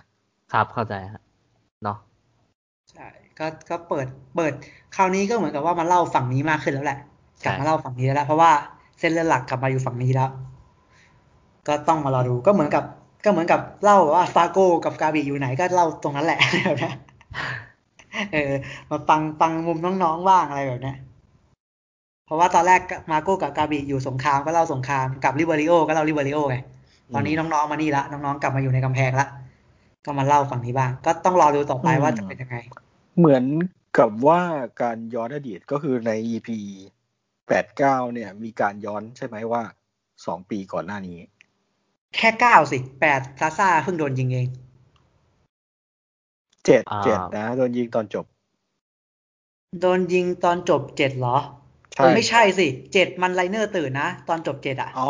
ใช่ใช่ใช่เจ็ดไลเนอร์ตื่นแปดแปดแปดแปลว่าแปดเก้าซาซ่าตาย จบแปดใช่ซาซ่าตายเก้าครวนี้อามินบกระบายว่ซาซ่าใช่ตายแล้ว อืมอืมเก้าแล้วเก้าย้อนเก้าก็ฉายมาที่อามินเล่าย้อนให้ฟัง ก็คือสองปี เราได้เห็นแค่สองปีสามปีก็สามคือปี มันเล่าย้อนสามปีที่ผ่านมาให้ฟัง เดี๋ยวนะ ก็คืออ่าเอาปัจจุบันก่อนเหตุที่ในเมืองลิเบอริโอใช่ไหมอืมผมลิบเบออกริโอเสียงถูกไหมครับครับครับลิเบอริโอก็คือเป็นเหตุการณ์หลังจากเล่นน้ำทะเลกันมาเจ็ดปีสี่ดิสี่อะสี่สี่สี่ก็แปลว่า ผมคุ้นคุ้นว่าในเก้าหรือสิบนี่แหละผมรู้สิบแล้ว ก็คือมันพูดเอาในเก้าก่อน ก็คือมีพูดย้อนไปแค่สองปีก่อนหน้าสามลิเบอริสาม โอในเก้าพูดสาสามมเหรออืมทำไมผมคุ้นว่าเลขสองวะสามอามินลองกดเข้าไปดูใหม่ใน EP เก้าเริ่มต้น มันมันบอกว่าสามปีก่อนนะสามเพราะว่าไอตัวนั้นที่เพิ่งมา อืมมันสามปีก่อน มันก็เลยคล้องจองกับที่ ไอพีคพูดว่าเคยส่งไปเมื่อสามปีที่แล้วไงอืมอืม มันคือสามปีนะ มันเล่าย้อนสามนะไม่ใช่สองนะอ่า โอเค อ่าสามสามอะผมเป็นคำว่าสามแล้วในซับไทยครับอืมอ่าสามแล้วก็แปลว่า ยังมีช่วงหนึ่งปีที่ยังไม่ได้โชว์กับใช่อีกสองปีสองปีหรือหนึ่งวะ ไม่ดิต้องสองปีก่อนหน้าแล้วก็หนึ่งปีหลังจากนี้ อืม ก็อีกสองหลังจากปีที่ยังไม่ได้ตัวย้อนเล่า อีกสองปีที่ยังไม่ได้เล่า อืม ใช่เหลืออีกสามปีที่ยังไม่ได้เล่า ก็คือหนึ่งปีหนึ่งปีหลังจากเล่นน้ำใช่ไหมล่ะใช่หนึ่งปีหลังจากเล่นน้ำกับกับสองปีก่อนบุกอะสองปีก่อนบุกอะยังไม่ได้เล่า อ่าใช่ใช่อืมอืมนั่นแหละ ก็ต้องรอดูเนาะก็ต้องรอดู ว่าพวกเขาทำอะไรกัน ใช่ ต่อจากเนี้ย คือคือในคือที่ผมฟังมาตอนที่มันจะฉายแรกๆมันบอกว่า Final Season มี 16 EP เหรอ แปลว่ามันจะทำสอง part ใช่ไหม ผมคิดว่ามันต้องเป็นสอง part นะเออไม่อย่างนั้นมันไม่น่าพออะจากคนคือที่เราอ่านไปแล้ว คือผมก็แอบงงกันแหละ หรือว่าอยู่ๆ ตอนเนี้ยมันเขียนว่า Attack on Titan The Final Season ใช่ไหม ไม่ได้ขึ้นว่า part หนึ่งหรือว่าอะไรไปเลย หรือว่ามันจะอยู่ๆ ก็โผล่มา The Final Season Part Two ขึ้นมาแบบนี้มันจะตลกไหมวะหรือมันจะทำเป็นหนังโรงวะเออ มันน่าจะตลกว่าแบบ ถ้าทำเป็นหนังโรงมันก็ต้องทำเป็นสอง part นะหนังโรงอะสี่สามสี่ห้าชั่วโมงไปเออีกอไม่น่าพอแล้วมั้งอืมก็ต้องรอดูแหละ อะงั้นสิบหกเนี่ย คือออฟมั่นใจว่าไม่จบแล้วคิดว่าถึงครึ่งไหม ถึงดิ ถึงครึ่งไหมวะ เอ็มถึงปะวะไม่ถึงหรอกมั้งถึงแหละเออไม่ไม่ไม่ไม่มั่นใจเหมือนกันเกือบอะแต่ว่าเกือบแต่ว่ามั่นใจว่าไม่จบนะ มั่นใจว่าไม่จบ มันไม่จบแน่นอนนะเออมั่นใจว่าไม่จบแต่ว่าแต่ว่าถึงครึ่งไหมไม่รู้อะเพอออฟออฟก็อ่านไปออฟอ่านไปใกล้จบแหละ แต่ว่าแต่ว่ายังไม่จบไง ไม่รู้ว่าใกล้จบเนี่ย มันมันยังไงยังยังไม่รู้ว่ามันใกล้จบแค่ไหนอะเออใช่ไม่รู้ด้วยว่าไม่รู้ว่าใกล้จบแค่ไหน คือเอาอย่างนี้ หนังสือคือถ้าเป็นมังงะ เอออาจารย์เขาบอกว่ามันจบที่หนึ่งสามเก้าออฟอ่านไปถึงหนึ่งสามศูนย์แล้วอะหนึ่งสามสี่หนึ่งสามศูนย์เออประมาณนั้นแหละอืมเออ ประมาณนั้นอะแล้วออฟแต่ออฟไม่กล้าพูดได้ว่า แบบเวลาของอนิเมะกับหนังสืออะมันมันมันยังไงไงเข้าใจปะใช่ครับอ่านอนิเมะสี่ตอนหนังสือมันจะกี่ตอนวะอะไรแบบเนี้ยใช่ใช่เออต้องพูดรอไม่ดูได้อย่างเดียวอะต้องเออรอดูอย่างเดียวเออ ผมเห็นเขาใช้เลขแบบนับต่อเนื่อง มันจะมีเลขนับต่อเนื่องใน ในตัวอย่างของแต่ละอีพีใช่ไหมอ๋อหกสิบกว่าว่าใช่ที่ครับมันเขาจะนับเออใช่ตอนนี้มันใช่หกเก้าผมจำได้เลยเลขหกเก้าเลขสวยๆเนี่ยมันหยุดเพิ่งจะถึงเรื่องถึงช่วงหกเก้าโอ้ยถ้างั้นถ้าจะนับตามมังงะนี่ยากเข้าไปถ้าใหเป็ญ่นมังเลยงะอะมันจะเป็นหนึ่งมันตรงกับไม่มังไม่งะหไหมกอะหกเก้าในอนิเมะเนี่ยโอ้โหหนังสือเล่มเก่าผมอยู่บ้านมาไม่ได้อยู่หออะไอไอตอนเนี้ย ถ้าเป็นหกเก้าถ้าเป็นตอนเนี้ยในอนิเมะมันจะอยู่ที่ร้อยกว่าร้อยนิดๆอะอ๋อ ประมาณไม่นั้นในอะมังงะใช่ไหมในมังงะเออถ้าในมังงะจะอยู่ที่ร้อยกว่ากว่าร้อยนิดแปลว่าเลขนี้ไม่ตรงกันๆไม่ไม่ตรงแน่นอนไม่มันตรงไม่ตรงแน่นอนแครับเออไม่ตรงแน่นอนไม่มีไม่มีมังงะกับอนิเมะเรื่องไหนที่ตอนตรงกันนกไม่มีเลย ก็ก็ไม่รู้ ผมก็รู้สึกว่าเวลาผมอ่านมังงะกับเมสพร้อมกันแล้วผมรู้สึกว่ามันก็เออภาพก็เหมือนเหมือนกัน เลขก็ครายล้าละยเอีๆยกัดนบางอย่างไม่เหมือนกันด้วยไม่มีไม่มี มันน่าจะออฟคิดว่ามันอ่ามันมั่นใจว่าไม่จบในสิบหกตอนแน่นอนนะ แปลว่าถ้าจบยี่หกตอนนี่โคตรตัดเลยนะ ทั้งทั้งๆที่อะผมดูมาแม่งก็ตัดหลายอย่างแล้วนะหมายถึงว่าเนี่ย ตัวเนี้ยตัวหนึ่งถึงเก้าเนี่ยตัดหลายอย่างนะดีเทลสำคัญก็ตัดออกตัดออก ถ้าอ่านก็จะคือได้เยอะกว่าอีกก็คือความรู้สึกตอนนี้คือ รู้สึกว่าตัดไปเยอะแล้วก็ยังไปได้ไม่ไกลใช่ไหมใช่ใช่ตัดแบบรายละเอียดเล็กน้อยที่ผมรู้สึกว่ามันมันมีผลนะมันมีผลต่อความรู้สึกของคนของผมอะมันตัด อืม ตัดไปเยอะอย่างอย่างที่ผมเล่าให้นุกฟังที่ผมจำได้แบบ ฉากที่แบบไลเนอร์ แอนนี่แล้วก็เบอร์โทลท์ตัดสินใจทำลายกำแพงครั้งแรกอะแทนที่เขาจะเล่าให้ฟังเขาก็ไม่เล่าอะในในมังงะเล่าให้ฟังว่าแบบ กว่าจะให้แอนนี่แปลงร่างกว่าจะเรียกไททันล่อให้ท่านมากำแพงอะว่าพวกเขาเสี่ยงตายแค่ไหน พวกเขาแม่งกลัวเว้ย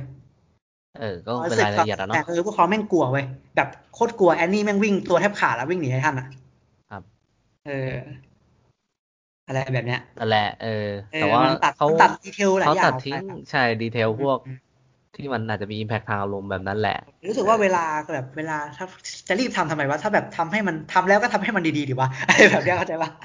ผมเอาแค่เส้นเรื่องมั้งก็เอาแบบ แต่แต่เอาเขาอยากให้มันจบแบบจบใกล้ๆกันนะจบพร้อมๆกันนะจบใกล้ๆกันนะหมายแบบแบบว่าในมังงะกับอนิเมะอะครับเออประมาณนั้นละมั้งเหมือนเขาตั้งใจนะเขาเลยแบบรีบเนาะอ่าถ้าอย่างนั้นน่ะผมว่าเป็นไปได้นะจะจบใน part เดียวอุ้ยเมื่อเป็น ไม่น่าๆสิบวะหกตอนน่ะเหรอ ก็จะเหลืออีกแค่เจ็ดตอนน่ะเหรอฮะไม่แค่เจ็ดตอน ใช่โอ้โหนอกจากนอกจากตอนแบบสองตอนสุดท้ายจะเป็นตอนหนึ่งชั่วโมงอะอะได้อยู่น่าจะอาจจะได้ เอาถ้ามันทำอย่างนั้นอะเออจะทำอย่างนั้นเลยเหรอ ไม่รู้อะ มันไม่แล้วน่าพอเอาถ้าเขาตั้งใจจะจบ อะถ้าสมมติจบพร้อมสิบหกตอนกัปุ๊บนแล้วเขาทำเป็น the movie อะ the movie แบบสอง part ด้วย the movie สอง part แบบสี่สี่ชั่วโมงอะ แบต้บองสองพาร์ทพาละร์ทสองแน่ชั่วนโมอนงใช่ต้องพาร์ทละสองชั่วโมงอะผมว่า ผมไม่มีปัญหากับความยาว ผมมีปัญหาแค่ว่าทำออกมาดีหรือเปล่าแค่นั้นอะเออผมเหมือนแค่นุกนี้เลยผมอยากให้เขาเก็บเก็บรายละเอียด ผมไม่อยากให้เขาเร่งเลยแบบแบบแบบความรู้สึกอะผมขนาดผมอ่านผมยังรู้สึกว่าช่วงหลังๆอะแบบอาจารย์รีบมากอะเหมือนอาจารย์ฟิกว่ามันต้องจบหนึ่งสามเก้าเพราะว่ามันเป็นเลขที่อาจารย์ชอบ แล้วอาจารย์แบบเร่งๆให้มันจบภายในหนึ่งสามเก้าให้ได้อะอืมอะไรประมาณเนี้ยผมเออผมไม่มีปัญหาเรื่องความยาวหรือว่าจะมาในฟอร์มไหน หรือจะสุดท้ายจากอีตอนสุดท้ายจะเป็นไอ้ live action ก็ช่าง แต่ว่าโอ้ย live action ไม่เอาต้องการ live action ไม่ไม่เอาเอา no no no ไม่ผมหมายถึงว่าเออ live action ก็ต้องดีใช่ไง ผมหมายถึง live action ก็ต้องดีอะก็คือเออถ้ามันออกมาดีอะ ไม่ว่ามันจะมาฟอร์มไหน ผมขอแค่ดี ไม่ว่าจะฟอร์มไหนหรือยาวแค่ไหน โอเค ครับผผมมขอแค่ทำออกมาดีก็พอเออเอามาให้ผมดูแหละ ผมอะชอบเออยังไงผมก็ชอบอะก็การ์ตูนเรื่องเนี้ยคือ เอาเป็นคือว่าไว้สักอีกสักสองสาม EP ค่อยมาคุย ไอ้พวกตรงนี้กันแล้วกัน เพราะว่าผมว่ามันยังตอบไม่ได้เลยอะเนาะเออตอบไม่ได้เออเรายังคือคือผมยังไม่รู้บทสรุปเลย แต่ว่าผมอะต่อให้มันจบจบถูกคือผมมีตอนจบในใจอยู่สามแบบนะคือผมไม่รู้หรอกว่าที่ผมคิดอะมันถูกหรือเปล่า ผมก็ทวิตไปเรื่อยแหละแต่ว่าต่อให้มันจบไม่ถูกใจผม หรือว่ามันจบยังไงก็แล้วแต่อะมันอาจจะจบจบจบแบบถูกใจอาจารย์ไม่ถูกใจคนทั้งโลก หรือว่าถูกใจคนทั้งโลกไม่ถูกใจผมอะไรเงี้ยผมไม่ไม่แคร์เลย ผมรู้สึกว่าการ์ตูนเรื่องยังไงก็เป็นก็เป็นการ์ตูนที่ไปแล้วครับผมชอบอะเออเออที่ผมยังไงผมก็รักมันแหละจบยังไงก็วันนี้ได้ผมไปคิด วันนี้ผมไปคิดตอนจบมาอีกแบบหนึ่งด้วยนะเก็บไว้เก็บไว้เก็บไว้รอใกล้ๆใกล้ๆเดี๋ยวเรามาเรามาแลกเปลี่ยนกัน ยังอีกไกลครับผมเออยังอีกไกลก็แบว่าก็แบบกันเออก็แบบ คือผมผมผมผมถึง final fight แล้วแหละว่าแบบว่า final fight มันจะเป็นยังไง ผมพอจะรู้แล้วแหละ แล้วเดี๋ยวถึงถึงตอนนั้นจริง ๆ เราค่อยมาคุยกัน ก่อนที่เขาจะสู้ final fight กันอะว่ามันเป็นยังไงอืมแล้วกัน เออแล้วกัน ผมว่ามันมันเดาง่ายแล้วอะถ้าจังหวะนั้นอะเฮ้ย ก็ผมว่ามันมันก็ไม่รู้อะขนาดผมเองยังไม่กล้าเดาแบบ ผมแม่งแบบแบบฟันธงว่า เออ ผมยังเพราะผมรู้สึกว่ามันนั่นเออผมผมคิดไว้เยอะมากแล้วผมแบบเอ้ยอันนี้มันจะง่ายไปวะหรือว่าอันนี้มันมันเอาเอาเราเป็นหลักหรือเปล่าเนี่ยคืออย่างผมเนี่ยเอางี้คือผมแม่งแทบไม่ได้โฟกัสแล้วว่าจะยังไงผมแบบ แต่พูดแต่แค่รู้ว่าตอนนั้นแม่งเข้มข้นสัสๆแล้วผมโฟกัสแค่ปัจจุบันแล้วอะอ๋อแบบรีบเข้มแล้วเออเดือดสัตว์แล้วเออเอตอนอนั้นเดือดแม่งเดือดแบบแล้วอะเออเดือดจริงโอ้อะโหแม่งแล้นั่วนแหละก็ถึงตรงนั้นแล้วผมว่าเรื่องให้คุยมีเยอะ ถึงตอนนั้นนะโอ้โหแบบอืมเอาเป็นว่านั่นแหละสาม EP นั่นแหก็ละประมาณนี้แหละ แล้วเรามาลพอวงกเรามาให้ตรงวันให้ได้ก่อนเถอะ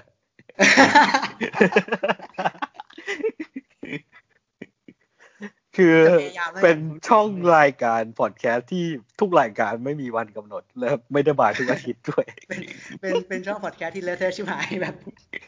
ร้องร้องขนองต่อเนื่องมึงแม่งขาดตอนเดียวจะครบสัปดาห์อย่างเงี้ยร้องขนองต่อเนื่องเฮ้ยถ้าต่อต่อเนื่องก็คือ เราก็ต่อเนื่องไงอย่างน้อยเราก็ไม่ได้หายมันก็คือต่อเนื่องแล้วนะครับอย่างคุณน้อยอย่างน้อยก็เรยังทำแบบว่าเอออ ย่างน้อยใช่ซีรีส์มันก็ยังไม่จบไง เราก็ต้องเราเออเราก็ยังเออ เราก็ยังอยู่เราไม่ได้ไปไหนถูกไหมคือเคือปัจจุบันที่เราอัดอะ EP สิบแม่งมาแล้วอะเราเพิ่งมาอัดเจ็ดแปดเก้าอะคิดดูแล้วกันเออเฮ้ยเช่าเน็ตฟลิกเข้ามาอย่างวะยังยังยังสิบเน็ตฟิกยังไม่มาอืมสิบเน็ตฟิกไอคิวอะมาแล้ว อะไรนะนุกมันเรียกว่าอะไรนะชื่อนะไฮฉีเออเนี่ยไอชีมาแล้ว แล้วก็ แล้วว่าเราก็หวังว่าสี่สิบเอ็ดสิบสองเราน่าจะ เราน่าจะพร้อมนะเราน่าจะแบบมาใกล้ๆแบบ มาใกล้ๆอืมใกล้ๆสิบสองออกอะเอ้ยไม่ใช่มาแบบสิบสองออกปุ๊บแล้วเราก็อัดใกล้ๆก่อนที่สิบสามจะออกอะเอาอย่างนี้ดีกว่าเราเราครัน่าบจะครับเออเราคิดว่าเราจะทำให้ได้ คิดว่าแล้วอ่านั่นแหละรวมๆก็อะวันนี้ก็ EP ที่เจ็ดถึงเก้าเนาะใช่ไหมก็ประมาณนี้ที่คุยกัน เออ ก็ประมาณไม่รู้นี้ว่าตกหล่นหรือเปล่า เอาจริงๆ คือแบบดูดูแล้วทิ้งแบบนานมากเลยเจ็ดแปดเก้าอะแล้วเพิ่งมาใช่ใช่ไม่มีตกหล่นหรอกครับ จริง ๆ คุณเราค่อนข้างจำหัวจำรายละเอียดได้ไม่ละผมว่าไล่เออไล่เปิดไล่ไง เปิดไล่เออไล่ไล่ไดอะล็อกอะไรไงผมก็ไล่ไล่นั่นแหไล่ละไล่ก็นึกเอาเออนั่นแหละดีเออดีแล้วฮะไล่ไล่เอาเพราะว่าจำไม่ค่อยได้จำเยอะหลายเรื่องช่วงนี้จำอะไรก็ไม่รู้เต็มไปหมดเลยใช่อะโอยิ่งเคยิ่งขับเฮาส์แล้วอยู่นี้ก็ไปติดโทรศัพท์เฉยแบบติดเกมโทรศัพท์แบบเกมเด็กน้อยเล่นอะ เกมแล้วเธอะ ปกติผมไม่เคยเล่นเกมโทรศัพท์เลยเดี๋ยวนี้ต้องมาเล่นเกมโทรศัพท์ด้วยแล้วก็แบบโอ้โหชีวิตวุ่นวายจัดอะเออช่วงเนี้ยอ่านะฮะเออเอาเป็นว่าก็สำหรับวันนี้เนาะคะนองต่อเนื่อง Attack on Titan The Final Season episode ที่เจ็ดถึงเก้า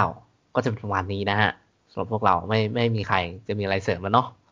โอเคครับอะมีแล้วผมเออก็ถ้าเอาเสริไว้มแม่ติงดตายามวเลยเออ ก็ไว้ติดตามในคะนองต่อเนื่องเทปหน้าแล้วกันนะครับผม ครับสำหรับวันนี้ผมเอ็มฮะก็ ผมอ่าอยากคุณให้จะให้นุกนี่หก่น่ออนยให้นุกก่อนว่าอ่าอ๋ออ๋อเออ ผมรู้สึกว่า อืม เราค่อนข้างเงียบกับเรื่องของคุณผู้ฟังนะก็คือก็ไปติดตามหรือพูดคุยกันได้ในทั้ง Facebook และ Twitter ที่เรามีแอคเคาท์อยู่ ก็ไปติดตามกันได้ อ๋อครับผมก็ไม่ไม่เงียบนะคุณผู้ฟังก็เนี่ยพูดคุยตลอดเลยคุณผู้ฟังอะมึงฟังกันอยู่สามคนคุยคืกัอนเอคุณงมาคือคุณมาฝากตอนนี้ ผมว่าก็ถ้าใครอยู่ไม่ก็มีใครฟังถึงควรกับคุณนุกควรนับมาฝากถือแล้วฮะตนเนี้ย ที่หลังที่หลังใช่ครับผมสวัสดีครับนุกครับ เออใช่ฝากต้องถึงคุณผู้ฟังอะไรแบบเนี้ย พูดเลยเอพูดอเลยผมว่าต้องต้องฝากตั้งแต่ต้นคลิปน่าจะเวิร์กกว่านะโอเคอะอะประมาณนั้นแล้วกันถือว่าคุณนุกฝากไว้นะครับผมสำหรับท่านท่านผู้ฟังนะฮะ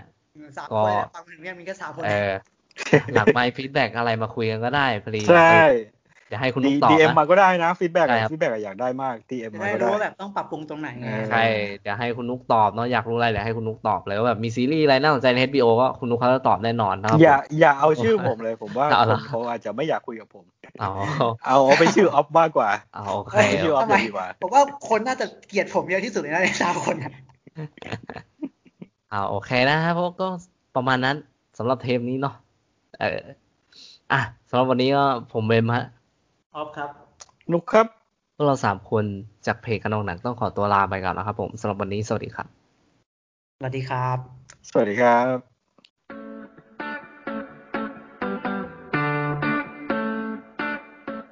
โปรดติดตามขนองหนังพอดแคสต์ได้ต่อเร็วๆนี้